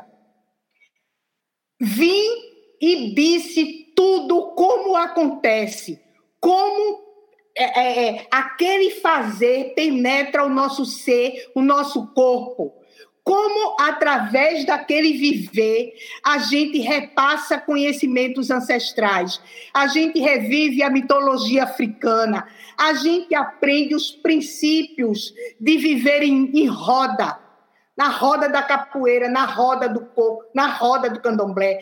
Como a gente aprende a respeitar o nosso corpo, não é, Orum? Que é a morada do nosso orixá que está plantado, Oxalá, no, no, no, no, no Ori de Orum. Orixá que a gente precisa não só vestir roupa branca na sexta-feira, porque está na moda. Aí chega todo mundo da universidade de roupa branca porque está na moda. A gente precisa aprender a respeitar essa cultura, a saber a força que o orixá tem, a saber como é que a gente, quando se adentra no, no catimbó, como disse Joab, como a gente adentra no catimbó, como a gente aprende da gente, como a gente aprende da natureza, como a gente aprende de respeitar uns aos outros. Porque eu preciso abrir e falar o que está dentro de mim. E está sufocado não é só dentro de mim, como diz Joabe. Está sufocado de meu avô, de minha avó, de minha bisavó. Minha bisavó a mãe dela vendeu ela para comer. Ela nunca mamou no peito da mãe dela, porque ela tinha que, que, que tomar leite de trapiar, porque o leite da mãe dela tinha que ser para dar. Como é que hoje, depois da gente tanta luta, eu vou aproveitar o meu, o meu, o meu mês de novembro, o mês da consciência negra, para falar de racismo? Que isso, gente? Que isso? A história vai se repetindo. É o tempo todo você dizendo: lembre-se que você é negra e o chicote está nas suas costas. É o tempo todo. É isso. Aí lá vou eu falar: é porque eu apanhava, é porque eu passei fome, é porque. Sim! Os brancos não sabem disso, não? Que eles é quem faz com que a gente passe fome? Tá entendendo? A academia não sabe disso, não? Onde é que está as pesquisas? Tá entendendo? Onde é que está esse saber que era devia ser para o, o, o crescimento dos outros é para botar nas prateleiras? Então, estou aqui para dizer isso. Estou aqui, me desculpem, estou aqui para dizer isso. Estou aqui para comungar com a fala de Joabe, grande mestre Joabe, mestre do saber, mestre do viver, que a, a cultura, o, o, sangue africano corre na sua veia e, e no seu dia a dia, na sua prática, no seu jeito de ser, de conversar, de dançar e amar. Respeito à tradição, respeito aos ancestrais. Orum, mestre menino, honrando o Daruê Malungo, honrando a sua mãe, honrando o seu pai, honrando o Bill Preto, seu avô, que vivia naquele espaço tirando leite de vaca para a vizinhança toda e contando história. Isso é fazer cultura. E não tem separado a cultura da comida, a cultura da roupa, a cultura, a cultura do viver. Do viver integralmente a nossa negritude. Isso é cultura. É a cultura, Lúcia, é a cultura, é a roda, é a gira. É a gira. É a cobra mordendo o rabo. É isso. E essa fragmentação realmente não tem mais espaço. Porque quando a gente está em roda, né? Quando a gente está na gira, não é não é como muitas vezes eu vejo isso ser exposto, exposto como, como se a gira fosse uma um, uma circunferência geométrica. Não se, não se trata disso. A roda não é uma circunferência geométrica como é um quadrado. É? A gente está falando de uma outra coisa. A gente estava falando de uma, de uma permanência e de uma impermanência que na capoeira a gente chama mandinga. Que é isso. Então, assim, não, eu, eu acho que quando a gente se junta e se alegra, nesse sentido de luta, nesse sentido de bater tambor e estar tá ali com a preaca de lado, com a marcha. Veja que coisa bonita. O camarada dança com a guiada na mão. O camarada dança com a machada na mão. Não há divisão. Não há divisão do que é dança, do que é luta, do que é poesia, do que é história, do que é alimentação. Porque a pessoa que faz isso, ela, ela precisa se abster de algumas coisas e, e, e comer outras. Então é tudo junto. Não há setorização, não existe essa, essa fragmentação. É por isso que essa ideia da capoeira ser encarada como esporte, né? É, como dança, eu estou dizendo é, o que é propaganda, que a capoeira pode ser tudo isso, não. A capoeira, ela é capoeira. Porque não tem, não, não há nada fragmentado. Né? Ela, ela é aquilo ali. Né? E, e, tem uma coisa na capoeira que, que é de um valor tremendo, né? Quando, quando, quando a gente vai jogar capoeira, né? E, e realmente eu não quero entrar em, em maiores detalhes, porque é uma conversa muito longa, é para terreno, né? E a gente aqui não está no terreno de verdade. Mas, mas você dá o IE, IE. A gente dá o IE. Essa sonoridade é comum para a gente. Iê, o iê. A gente dá o iê na capoeira. Né? Ele vem antes de tudo, o iê. Depois tem um outro iê, que é o iê depois da, da, da, da, da ladainha. Né? Que é onde a gente se prepara para cair em campo. Primeiro a gente abre a porta e sai no primeiro IE. Depois do segundo IE, a gente segue a estrada. E depois do segundo IE, começa a roda, começa o jogo, aliás. É a gira. Então, essa, essa, essa coisa, é, é, essa vibração triuna, né? Está presente. A gente sabe o que é isso. Então, não posso relegar a capoeira a uma. É, a terminologias que muitas vezes são simpáticas, né? promissoramente é, vantajosa, mas que na verdade está dilacerando o que a gente tem de força, o que a gente tem de alegria, o que a gente tem de memória. Né? Isso é muito duro. Né? Isso é muito duro. Então a gente está aqui é para viver. E viver significa se deparar com as demandas que a vida está. Porque nada está nada tá fora de nada. Porque tudo está dentro de tudo. É assim a mandinga. A mandinga é assim. E, e isso não me impede de maneira nenhuma de falar da política, de como a política tem sido usada para me tornar um ser político, ao invés de, de de, me desfazendo de ser um ser ancestral, me desfazendo da minha ancestralidade, porque política não é ancestralidade, porque religião não é espiritualidade. Então isso é tudo muito perigoso. E isso vem com certos apretextos assim, muito bonito de inclusão social. Eu vou contar uma coisa para vocês, né? E eu vi é, uma, uma mulher negra, uma mulher negra vestida com aquelas roupas de, de, de, de empregada doméstica, né? De empregada doméstica, é, de chapeuzinho e tal, aquela coisa bem, bem bonitinha, com duas crianças brancas na mão, né? E as crianças estavam sendo levadas para onde? Estavam sendo levadas para capoeira. Estavam sendo levadas para capoeira. O que é que a gente faz com isso? Você está entendendo? A, a, a situação de, de, de alienação que a gente chegou. O que é que eu faço com isso?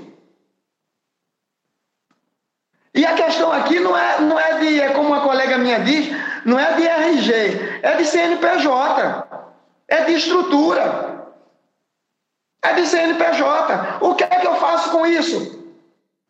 Aí sabe o que é que ensinaram a gente fazer com isso? É falar que a capoeira une todo mundo.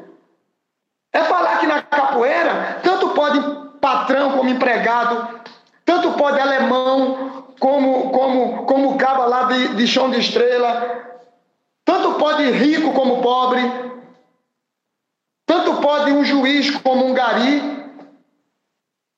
Pode tudo. Só quem não pode estar na capoeira é Miguel. Só quem não podia estar na capoeira era eu com 5 anos de idade, porque eu acompanhava minha tia e minha mãe para a casa das patroas. Mas hoje em dia eu percebo que, que o meu coleguinha hoje, se eu tivesse 5 anos, ele poderia ir para a capoeira levado pela minha mãe. O meu, sabe, o, a criança que, que de 5 anos, caso eu tivesse 5 anos, ela vai para a capoeira levada pela empregada negra doméstica. E eu estou aonde? E o filho daquela empregada está aonde? Então o que é que eu faço com tudo isso? A gente não vive, a gente não tem vivido num, num país sério. Isso aqui não é sério, não, gente. Se isso aqui fosse uma coisa séria mesmo, era por fogo estar tá queimando aí. A gente não vive num país sério. Não era o fogo tá queimando com tristeza, a gente estava tocando tambor. Porque assim é. Assim sempre foi. Se eu não posso fazer isso com fogo realmente, que queime a pele, eu posso queimar é, é, é, as epistemologias brancas. Eu posso queimá-las. Eu posso queimar a mente dos descendentes de todos eles que a gente conhece de nome. É muito fácil em Pernambuco identificar. Mas aí existe uma cena cultural e artística e musical por excelência tremenda, é tudo muito bonito. É tudo muito bonito. A pancada deve ser outra. Isso eu digo, digo com revolta, mas digo com, com uma alegria. Sabe como alegria? Porque só para começar, quando, quando Lúcia fala do banco, e é mesmo. Eu não estou só a começar pelo meu banco, pelo banco aqui da capoeira. Eu não estou só sabendo que quando faltar alguém naquele banco, tem outro que vai ficar. Porque agir é assim. Não importa se é mais velho, se é mais novo, se é isso. Até porque na roda é a cobra mordendo o rabo, né? é o jogo da capoeira. Não há uma, não há uma, uma definição cartesiana onde, onde, onde é aqui e onde é ali. A gente é.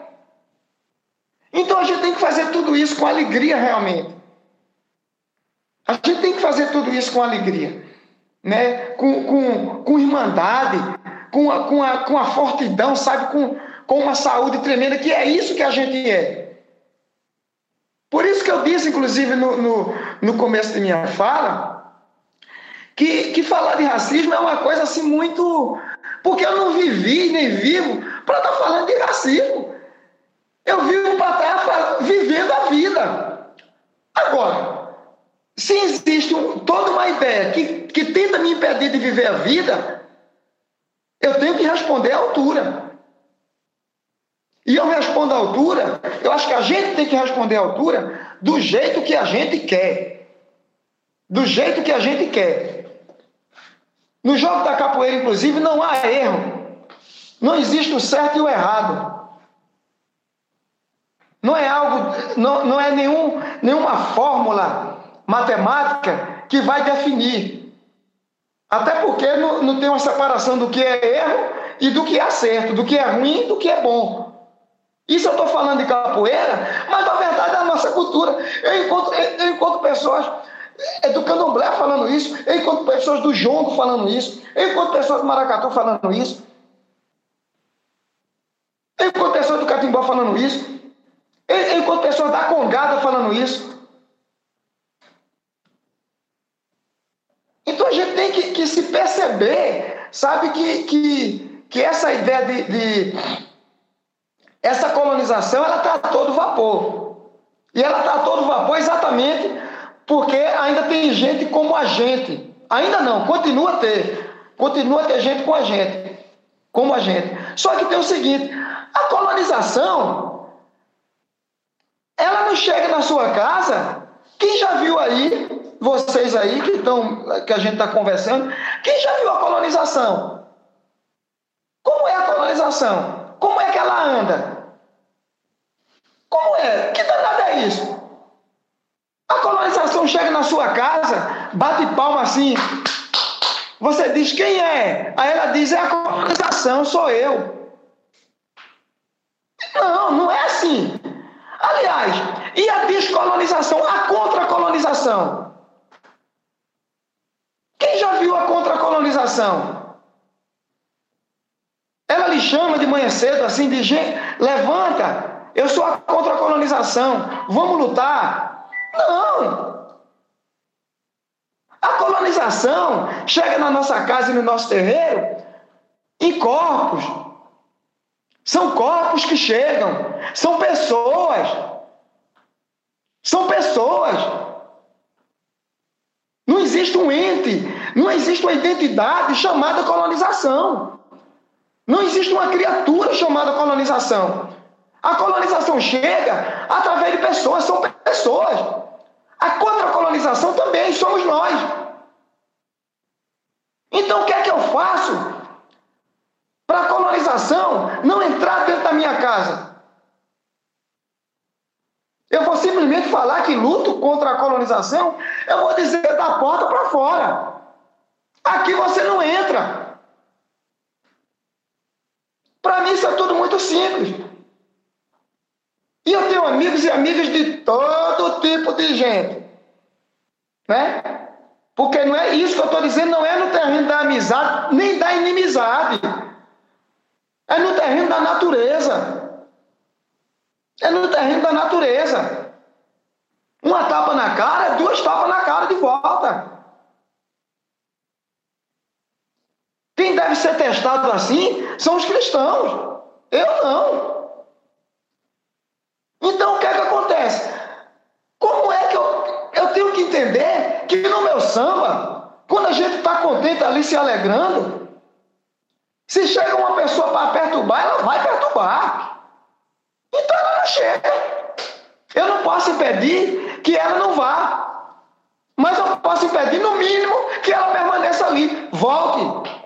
Desapareça daqui. Não há cabimento mais isso. A gente querendo sambar, a gente querendo dançar. Claro que, tô, que é uma coisa muito, talvez é, é muito lúdica eu dizer isso. Mas o nosso lúdico é assim, é com a machada na mão. É com a breaca na mão. É com o rabo de arrar no corpo. É o corpo, é o próprio corpo. Então, assim, as pessoas chegam e chegam. As pessoas chegam e chegam. E sentam ali no banco do cavalo marinho. E sentam ali no banco da capoeira. E chegam ali no terno. E chegam, e chegam na gira e chegam no PG, e chegam no Gongá, e chegam em tudo em qualquer lugar. E eu continuo falar para a pessoa sobre contra-colonização. Esperando que a colonização chegue.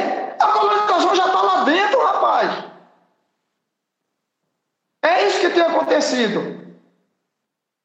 É isso que tem acontecido. É como se a gente quisesse dizer a gente fala tanto em quilombo. Sabe o que acontecia quando, quando a, a, as pessoas que eram escravizadas fugiam para a mata, ou fugiam para qualquer. e fundavam lá seus quilombos, suas malocas, seus mocambos? Sabe o que era que o Senhor fazia? Sabe? Ele não queria se separar, não. Ele mandava buscar. Ele mandava buscar. O capitão do mato ia lá buscar. Mas hoje, por a gente cada vez mais, infelizmente, a situação me leva a, a, a, a crer nisso. Né? Transformado em ferramenta, a gente não precisa de nenhum capitão do mato que vá buscar. A gente nem foge. A briga, na verdade, é para que as pessoas não cheguem ali onde a gente está. Nem precisa de capitão do mato mais. Porque a primeira coisa que a gente diz, vamos deixar de separação. Oxê, vai dizer isso para zumbi. Vai dizer isso para os quilombolas. Vai dizer isso para os indígenas. Que não deve fugir, não. Que não deve se separar, não. E eu digo mais: quem quiser, venha dizer para mim. Que a capoeira não precisa se separar de, de, de, determinada, de determinadas situações, né? Fortalecidas e, e, e vivificadas por pessoas, né? Porque eu estou sendo é, algum nome assim bonito, né? Que, que causa uma, uma, um efeito assim muito de extremista ou de não sei o que. Eu digo, vai dizer isso para zumbi, porque para mim aqui talvez seja um, um pouco mais complicado, porque eu estou aqui. E zumbi não. Então é isso. Eu quero é sambar. Eu acho que a gente tem que sambar. Eu acho que a gente tem que sambar. Né? E, não, e não ficar na ideia de vender o samba. E não ficar na ideia de atrair turista. E não ficar na ideia de querer dialogar com a Casa Grande. Por mais legal, por mais gente fina e por mais bacana que, que o jovenzinho bonitinho da cena cultural pernambucana seja. O que eu estou falando aqui não é nenhuma novidade. No mundo da capoeira, a turma sabe que eu sou assim. Eu sou assim eu estou. Né? Então, então é isso, sabe? É, é, pelo menos isso a gente pode dizer. Eu juro, Cláudia, minha amiga. Ô, oh, Cláudia, tu é minha amiga de verdade. Eu juro que eu, que eu queria fazer uma coisa assim bonita, sabe? Uma coisa bem assim, bem no, no estilo assim, bem.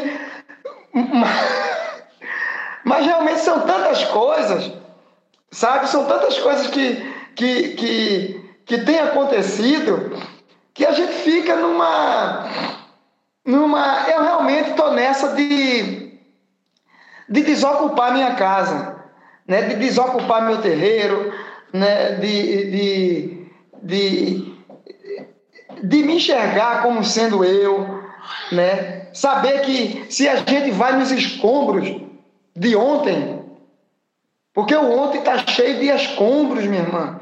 A gente vai ver, a gente vai encontrar algumas coisas ali que foram guardadas de uma maneira muito delicada para que a gente achasse, para que a gente desse valor, para que a gente não se perdesse. Né? Então, o ontem está cheio de escombros. Então, a gente precisa revisitar isso e ver que tem algo dentro daquele escombro que, que é a coisa mais linda do mundo. E que vão tentar quebrar, que vão tentar deturpar, e vão tentar fazer tudo isso né? ou com boniteza, ou com, ou com religião, ou com política, né? ou, ou, ou com, a, com a ideia de salvar, né? Com, com, a ideia de salvar o outro, qualquer coisa muito bonita assim. Né? Então, acho que a gente tem que realmente é, é, tá conectado. Tá conectado, tá junto. Não, a gente não tem nenhum, nenhum compromisso de, de, de ser bonito né, é, para esse sistema que está aí. A gente não tem nenhum compromisso de ser, é, de cortar certo. Eu não tenho nenhum compromisso de ser honesto com tudo isso aí. Eu não tenho nada, nem, nem de ser honesto, nem de ser desonesto, porque o que fizeram com a gente é coisa absurdamente. A gente, a gente, a gente foi transformado em, em algo autômato. A gente fala tudo certinho. A gente sabe da história toda, porque todo mundo sabe. A gente tem argumento para tudo. E pronto. Mas não é pronto. Na nossa cultura não tem pronto. Na nossa cultura sempre tem para se construir, sempre tem gira, sempre tem o inacabado. Então acho que a gente deve realmente, é, é, realmente fazer isso. E mais uma vez eu estou falando assim porque eu acho que eu estou feito um bicho do mato aqui, intocado, sem falar com pessoas assim. E quando tem oportunidade, ele fica abrindo a boca e, e, e falando assim. Mas eu acho que muita coisa a gente precisa é, é, ajeitar. Porque a gente vai chegar ao ponto de entender que na capoeira não há espaço. A capoeira é capoeira. A capoeira só há espaço para capoeira. Né? Porque tem espaço para capoeira, na capoeira é uma gira. Vai ter espaço para os caboclos, vai ter espaço para os pretos velhos, vai ter espaço para o orixá. Vai ter espaço não, é o, é o próprio espaço. É isso. Então não posso dizer que a gente pode fazer capoeira como capoeira gospel. Não, não pode, não pode não. É capoeira, não, não é capoeira. Eu não posso fazer capoeira como esporte. Não, não é capoeira. Ah, mas só é capoeira essa daí? É, só é essa daqui. Ah, eu posso fazer capoeira como inclusão social? Não, também não pode. Capoeira não é projeto social de inclusão social, não. De jeito nenhum. Capoeira é nossa sobrevivência. É nossa irmandade, é nossa luta de ajudar um ao outro. Ah, eu posso fazer capoeira com política? Aí vão instrumentalizando tudo. E a capoeira não é instrumento. A, a capoeira sou eu. Eu não posso instrumentar a, a, a capoeira para nada. Então tudo isso não é capoeira. Capoeira não é educação, capoeira não é religião, capoeira não é política, capoeira não é, é, é, é inclu, inclusão social. Capoeira é capoeira. Capoeira é capoeira. Capoeira não é sociedade, comunidade alternativa, não é movimento de contracultura, não é nada disso. Capoeira é capoeira. Então não dá para conviver é, é, dessa forma, sempre querendo confrontar e abrir espaço de discussão nesse sentido, porque eu já não discuto mais. Não, capoeira é isso aqui. Capoeira não é isso aí, meu irmão. Né? Agora é bonitinho, não sei o quê. Você vai estar cotado né, para ter vários espaços abertos para fazer muita coisa, mas capoeira é isso aqui. Infelizmente, infelizmente para você, infelizmente para mim, capoeira é isso, porque para mim é uma felicidade capoeira ser isso. E eu faço essa, essa, essa analogia com a capoeira e esse movimento de capoeira gospel, né? Até porque muitos ícones da capoeira aqui foram os primeiros a, a, a defender essa ideia aqui em Pernambuco, né? E mesmo assim continua falando de resistência. Eu não sei, na minha frente não fala, não. Continua falando de resistência. Defendendo que a capoeira pode ser gosto, pode ser isso, não, não pode não, meu irmão. É quando eu achar que, que, que, que, que o cristianismo pode ter algo bom. Se o cristianismo fosse algo bom, ele já deixa de ser o que ele é. Porque ele quer salvar as pessoas. Não, não dá para ele ser outra coisa, não sei isso. É o que sempre foi. Né?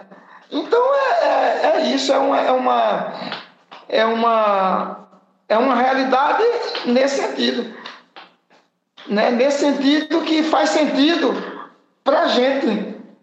Né? E deixa de fazer sentido ainda bem né? para toda essa galera aí malvada né? que a gente conhece por nome, que a gente conhece por atitude né? que a gente conhece por tudo isso. Essa galera que folcloriza a nossa fala, né?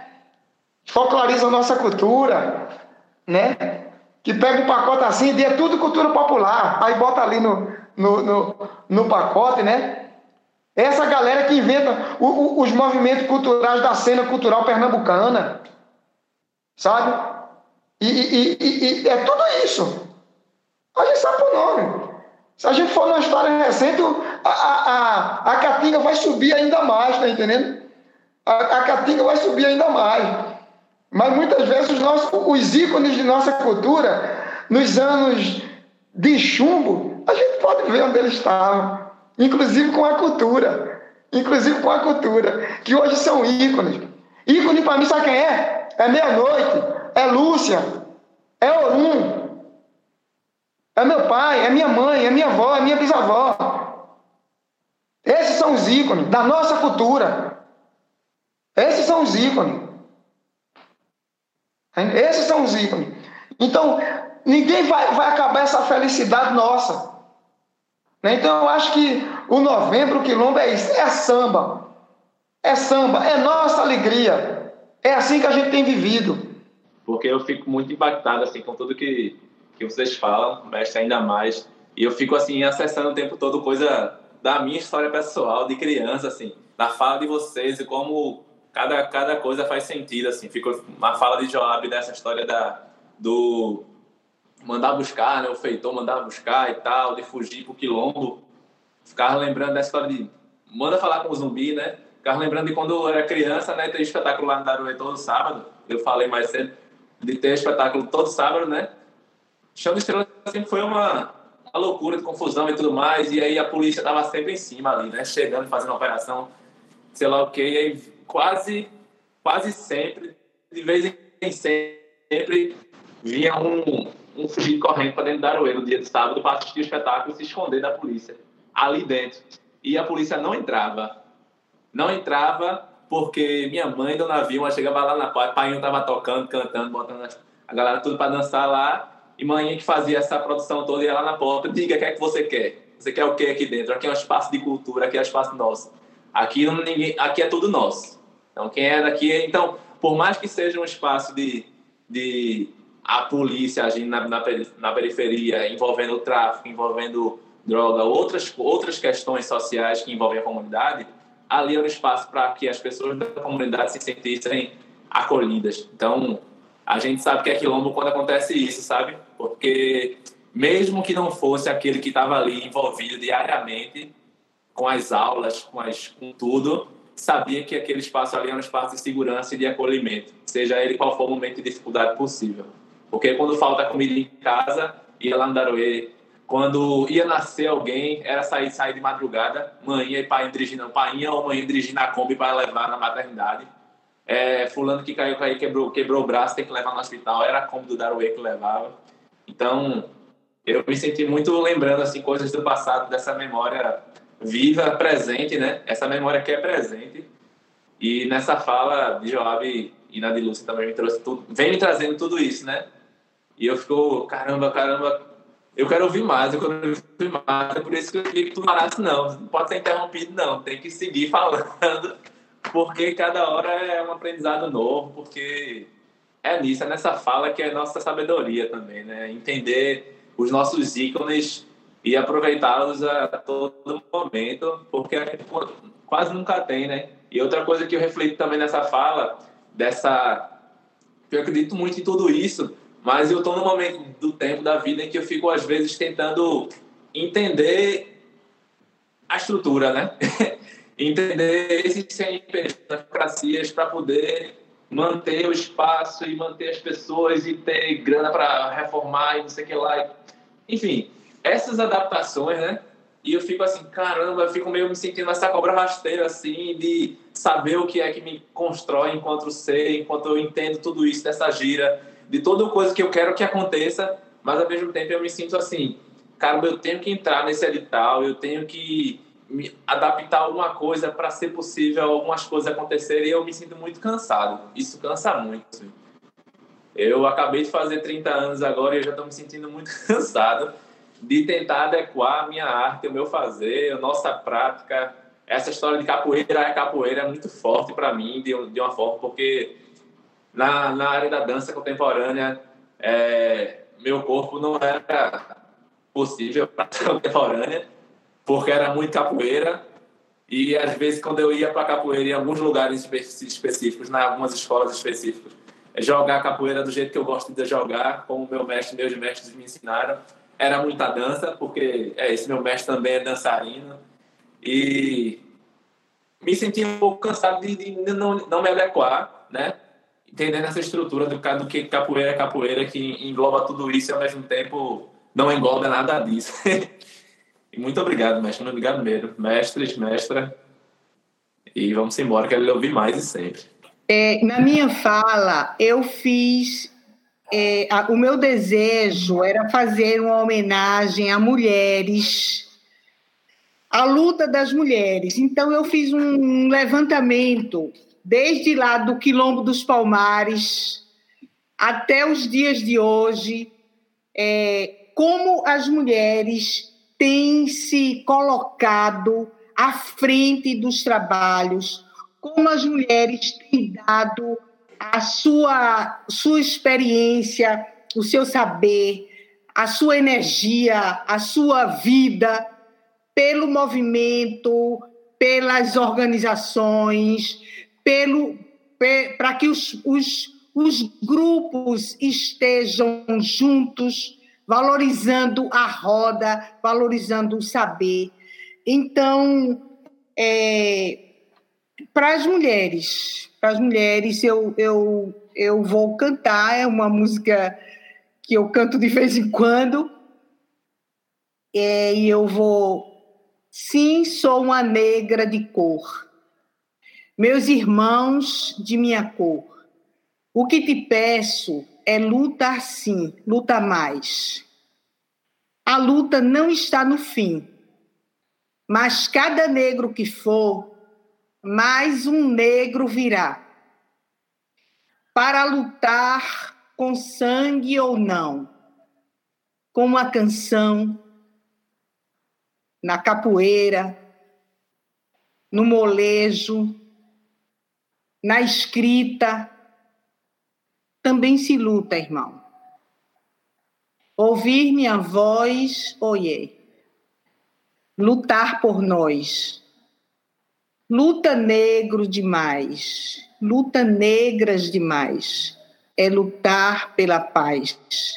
É lutar por estar junto, é lutar por estar construindo, é lutar por acreditar que nós somos, que nós temos obrigação de preservar, de repassar, de fortalecer todos esses saberes. Luta negro demais para vivermos de forma respeitosa, para vivermos de forma digna, para poder olhar para os nossos e as nossas.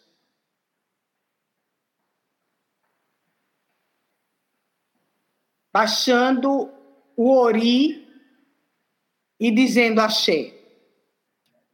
Axé a todos vocês, axé aos meus amigos, irmãos, axé a toda a negritude que vai ter a oportunidade de ver ou não, mas que a energia ela se espalha e ela com certeza chegará em muitas pessoas que acreditam nessa luta que vivem de corpo e alma para valorizar a sua negritude e a negritude de todos os nossos.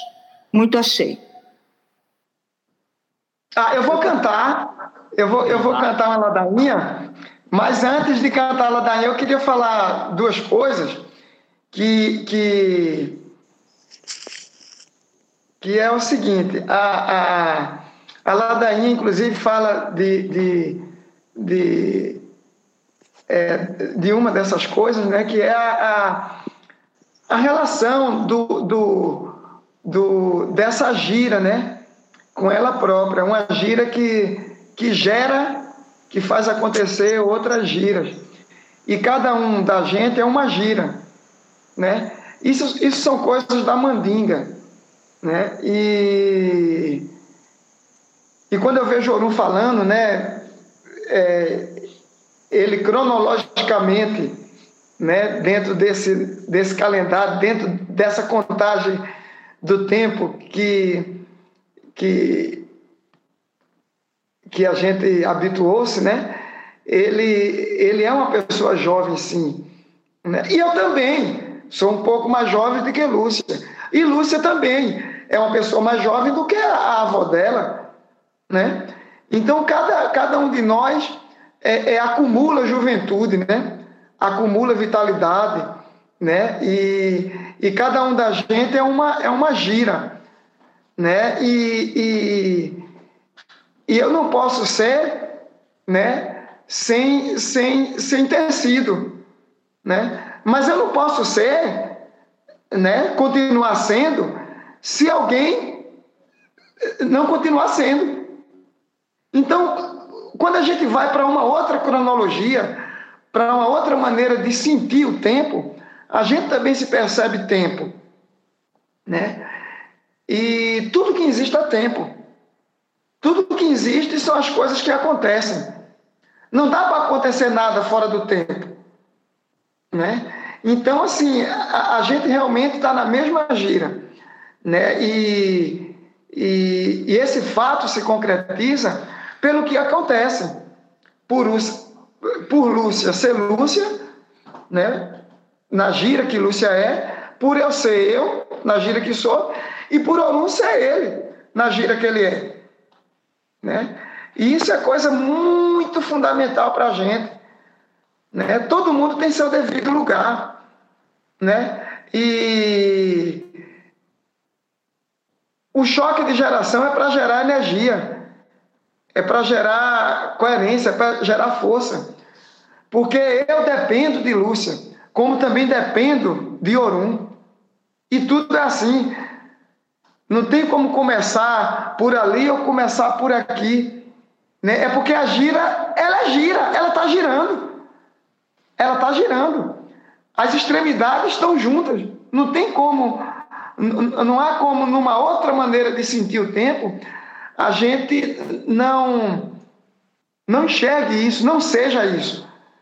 Né? Então, isso, isso é algo maravilhoso, essa, essa gira, sabe, de, de, do menino velho, né, que está aí conversando com a gente, que é o Urumilá. Ele é um menino velho, né?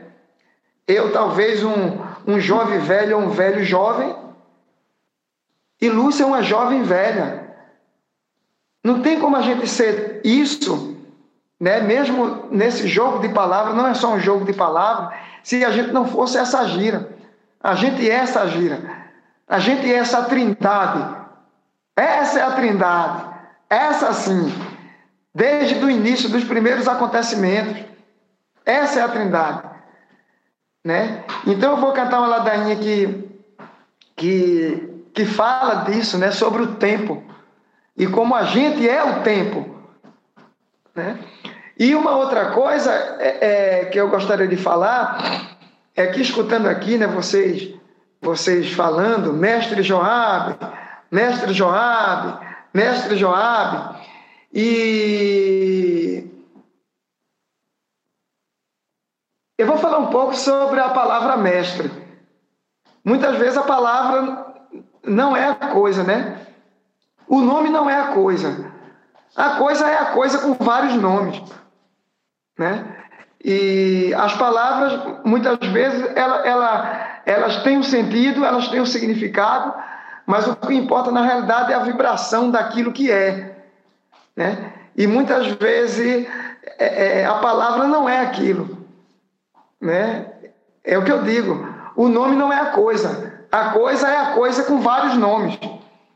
E eu lembro que eu trabalhei no, num, num projeto desse de pesquisa é, e dessas pesquisas de mapeamento, né, essa coisa de nos mapear, e por cargas d'água, por acontecimentos do tempo, eu estava lá.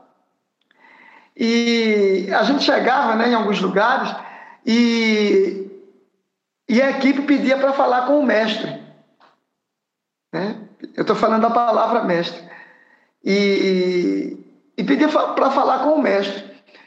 E quem é o mestre aqui dessa manifestação né, cultural? E as pessoas dizem, ah, o mestre é fulano de tal. E de imediato a equipe ia falar com o mestre, né? Às vezes, para chegar nesse tal mestre, era uma agonia tão grande, né? mas sempre se dava um jeito e chegava. Muitas vezes passando até pelo mestre que, que se estava procurando. Né? Perguntava se é o próprio mestre onde era o mestre. E o mestre que se estava procurando dizia: ah, o mestre é tal fulano. E a gente ia, né? O que eu quero dizer com isso? É que a palavra ela é tão importante, ela é o corpo, ela é a gira, né? Não é apenas uma algo literário, né? Não é apenas um, um uma música. Ela é a gira, ela é o corpo, ela é o que acontece. E eu estou falando acontecimento dentro da mandinga, dentro da gira da capoeira. Eu não estou falando de acontecimento é, é super, superficial, superficialmente cronológico. Eu estou dizendo, são as coisas que acontecem. Né? E, e, a palavra é tão importante nisso que, ela, que, ela, que a gente precisa ter um cuidado tremendo. Não no nosso caso aqui, claro, que todo cuidado a gente está tendo. E não, não há problema nisso. É, Mas o que é que acontece? Há uma confusão tremenda que, que a ideia de mestre ela é confundida com, com a ideia de, de ter concluído uma determinada etapa de um curso. Uma determinada etapa que, que alguém reconhece, que alguma instituição reconhece. Então, isso é jogado como um valor. Né? E, e, e, e mestre é apenas um nome. A função que, que muitos de, de nós exercemos é uma função em pleno vigor, é uma função inconclusa. Né? Porque, porque não se trata no terreno de concluir ou de não concluir. É porque é o que é. Né? Isso tem causado uma confusão hoje que, que, que, que, que quando a gente menos percebe, o, o colonial que bate na porta está né, tá sentado ali do nosso lado. Né? E a gente ia falar com as pessoas, é, é, de acordo com a história que eu estava contando, e quando chegava lá, fazia-se algumas perguntas àquela pessoa, e, e eram perguntas desencontradas e também respostas desencontradas. E eu apenas observava, na verdade, o meu trabalho maior era só observar e me reservei nesse lugar. E eu digo, meu Deus, talvez por, por, por um capricho meu, né, eu ficava observando. E porque eu já sabia de tudo isso. Né? E ficava é, observando isso para poder hoje contar essa história que eu estou contando aqui e conto em outros lugares também. Em várias brincadeiras tem o mestre tal, mestre tal, mestre tal. Essas manifestações culturais nossas, é, é, existem figuras ali dentro, né? Que, que escrevem determinados acontecimentos de nossa história. Dentre essas figuras, existe também a figura do mestre, de acordo com o enredo da brincadeira. Existe a figura do mestre. E o que é que acontece? É, se você está brincando é, o maracatu, por exemplo, tem várias figuras. Tem a figura do arriamar, tem a figura do caboclo, tem a figura da baiana, tem a figura do Mateu, né? tem a, fi a, figura das índias, tem a figura do bandeirista, tem, tem muitas figuras. No cavalo marinho a mesma coisa, no congado a mesma coisa, no, então, várias brincadeiras, tem, tem várias figuras, né? E tem também a figura do mestre. Tem também a figura do mestre. O mestre está lá. E, e essa figura do mestre tem sua importância, porque toda figura tem sua importância ocupando o seu devido lugar.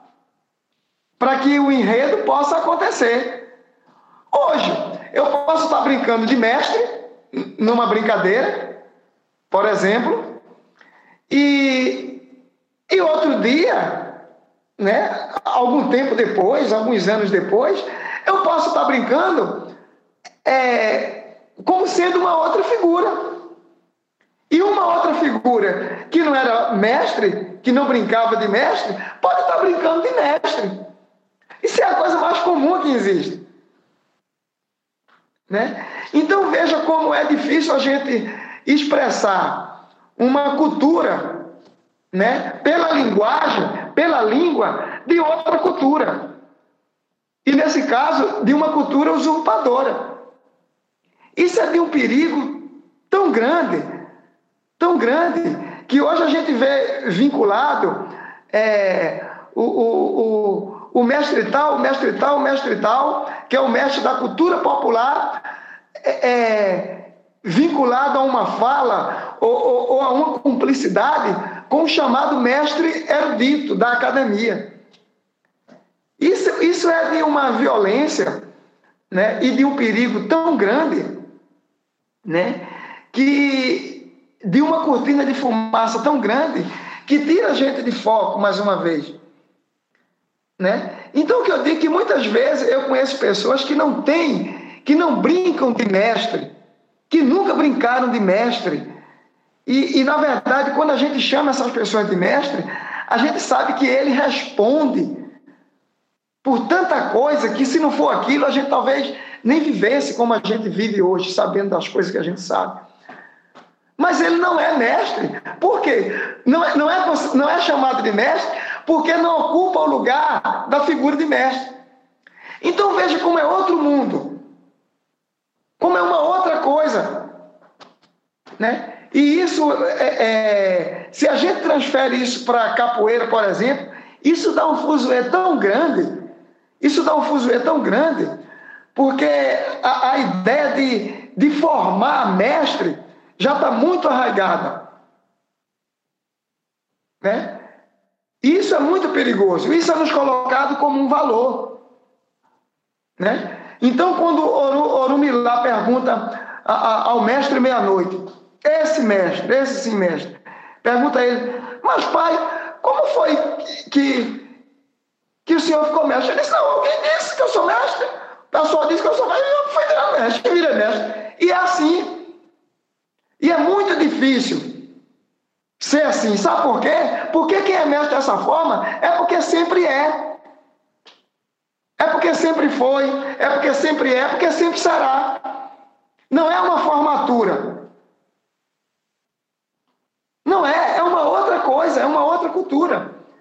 Isso é uma coisa tão dura que, que, que, que a capoeira não se apercebe mais disso. Não a capoeira em si, mas é uma coisa proposital. Ele então, disse que a corda é só para amarrar a calça. Oi? A corda é só para amarrar a calça. Eita, não entendi. Ele fala que a corda é só para amarrar a calça. é, é claro, é claro. E isso, isso, isso é, isso é uma, uma coisa de uma importância tão grande, né? mas que, que, que são falas que são sempre folclorizadas. Sabe por quê? Porque vem uma ideia de formatura de mestre e uma ideia de valorização do mestre da cultura popular, dado por quem? Por um projeto de, de uma universidade pública que sem compreender é, é, essa diferença entre linguagem e língua, né? Por achar bonito algumas coisas, começa. Eu não estou falando da boa vontade, não é disso que eu estou falando. Né? Eu estou dizendo que tudo isso é muito perigoso. Essas nomenclaturas, a maneira que vem nos nomeando. Né? E continua, porque o próprio nome da gente é isso, a própria língua é essa. Né? E agora querem fazer com a cultura e estão fazendo. Isso é tudo muito perigoso. Então vincula-se a uma confusão tremenda. Né? É, e o que é que acontece? Aí esses mestres, eles vão para onde? Veja que intuito. Veja como são as coisas. Os mestres devem ser dado o devido valor a eles. Como é que vai se dar o devido valor ao mestre? Ah, ele tem que ser considerado com o mesmo direito de um mestre e de um doutor acadêmico. Vamos trazer ele para a universidade aqui, para ele dar aula aqui na universidade. Está entendendo como é a coisa? Como a coisa está tão perigosa? E aí o cara vai dar aula na universidade. É como se fosse uma, uma, uma cota, vamos dizer assim. É, eu sou a favor da cota, viu? Eu estou falando aqui, mas eu sou a favor da cota da cota no sentido de, de estudantes né, irem para a universidade. Mas eu sou a favor da cota de 10% para os brancos. Os brancos deveriam ter 10% de, de vaga para os brancos estarem lá na universidade. Né? A questão é essa. Né? Porque se a gente fosse enegrecer a universidade com a quantidade de negros que, que chegassem, né? por duas questões a gente continuaria branco. Um, porque não chegou tanto, e outra, mesmo que fosse 90%, isso não garante que seja uma universidade negra. Porque assim todas as universidades da África seriam universidade negra. E não são. E não são. Né? E, e o que é que acontece? É, é, é, aí teve essa cota dos estudantes, e me parece, eu fico só observando assim, parece que houve uma cota também não só para os jovens negros estudarem na universidade, mas uma cota para os considerados assim mestres por eles, considerado por eles, fossem ensinar na universidade. Então, há algo de podre no reino da Dinamarca. Eu acho que é Shakespeare. É muito estranho tudo isso. É muito estranho tudo isso. Então eu digo, a nossa língua é uma coisa. A, nossa, a língua que a gente fala, aliás, é uma coisa, a nossa linguagem é outra. Então, assim, é, as pessoas me chamam de mestre, eu atendo como endereço. É o meu endereço. Eu fico muito bravo, inclusive, quando erram o meu endereço. Se quer falar comigo, então o endereço está aí.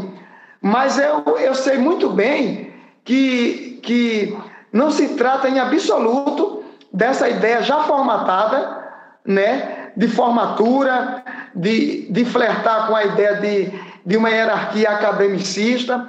Não se trata nada disso. Parece absurdo estar dizendo isso, mas é isso que existe.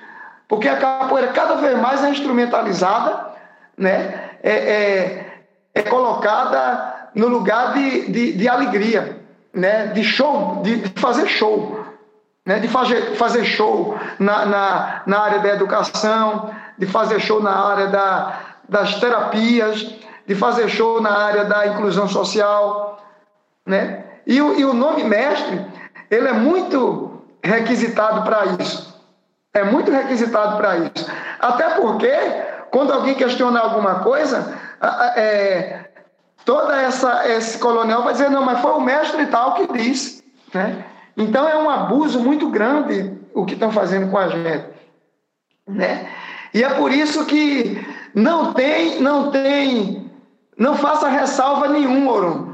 Quando Lúcia diz que você é um mestre, é um mestre mesmo, porque a gente sabe do que a gente está falando. A gente sabe quando meia-noite diz, eu sou mestre porque o povo disse que eu sou. E pronto, a gente sabe o que é isso. A gente sabe o nosso devido lugar dentro dessa gira. Você sabe o meu, eu sei o seu, Lúcia sabe o dela. A gente sabe o nosso lugar, a gente sempre soube. Né? Porque não se trata de uma formatura, não. Não se trata de, de, de, de costumes inventados por aí afora, né? para agregar valor a um corpo e a uma cultura, a uma gira que é a gente. Não se trata disso, sabe? Então a ladainha do tempo que eu vou cantar tem a ver com isso, tem a ver com essa trindade, esse tridente. Se é que é tridente o nome, mas esse, essa é a trindade, né? Essa é a trindade, que é tudo junto, que rompe a ideia do cronológico, né? Que rompe a ideia dessa coisa linear de, de formatura, de, de conclusão de curso. A gente é inconcluso. Né? A gente é mandinga, a gente é axé. Né? A gente é força. Olha, eu vou cantar a ladainha. Essa ladainha fala do tempo. Não é do tempo cronológico. É do tempo que a gente é do, do, do babado, a gente entende. e o que é que acontece? Yeah!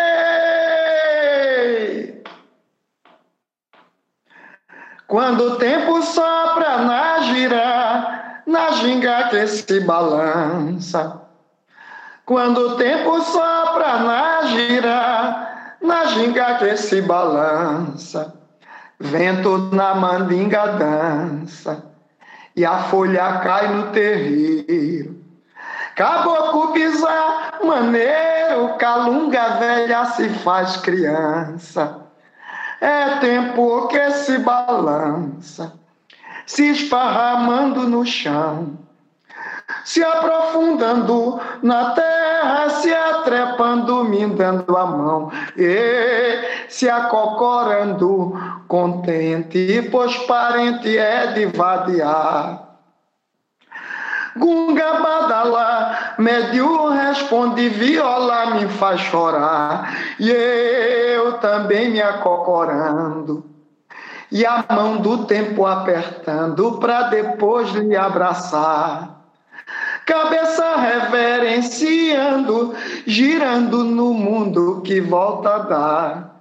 Tudo na roda é carinho, tudo na roda é carinho.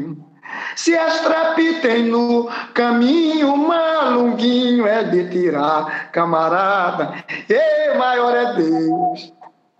Yeah, maior é Deus. Maior é Deus. Camarada. É isso, é isso. É isso. Isso é ancestralidade. Isso é a gira. Isso é, isso é a calunga velha aqui. É a calunga, Dona Lúcia, a calunga velha, se fazendo criança.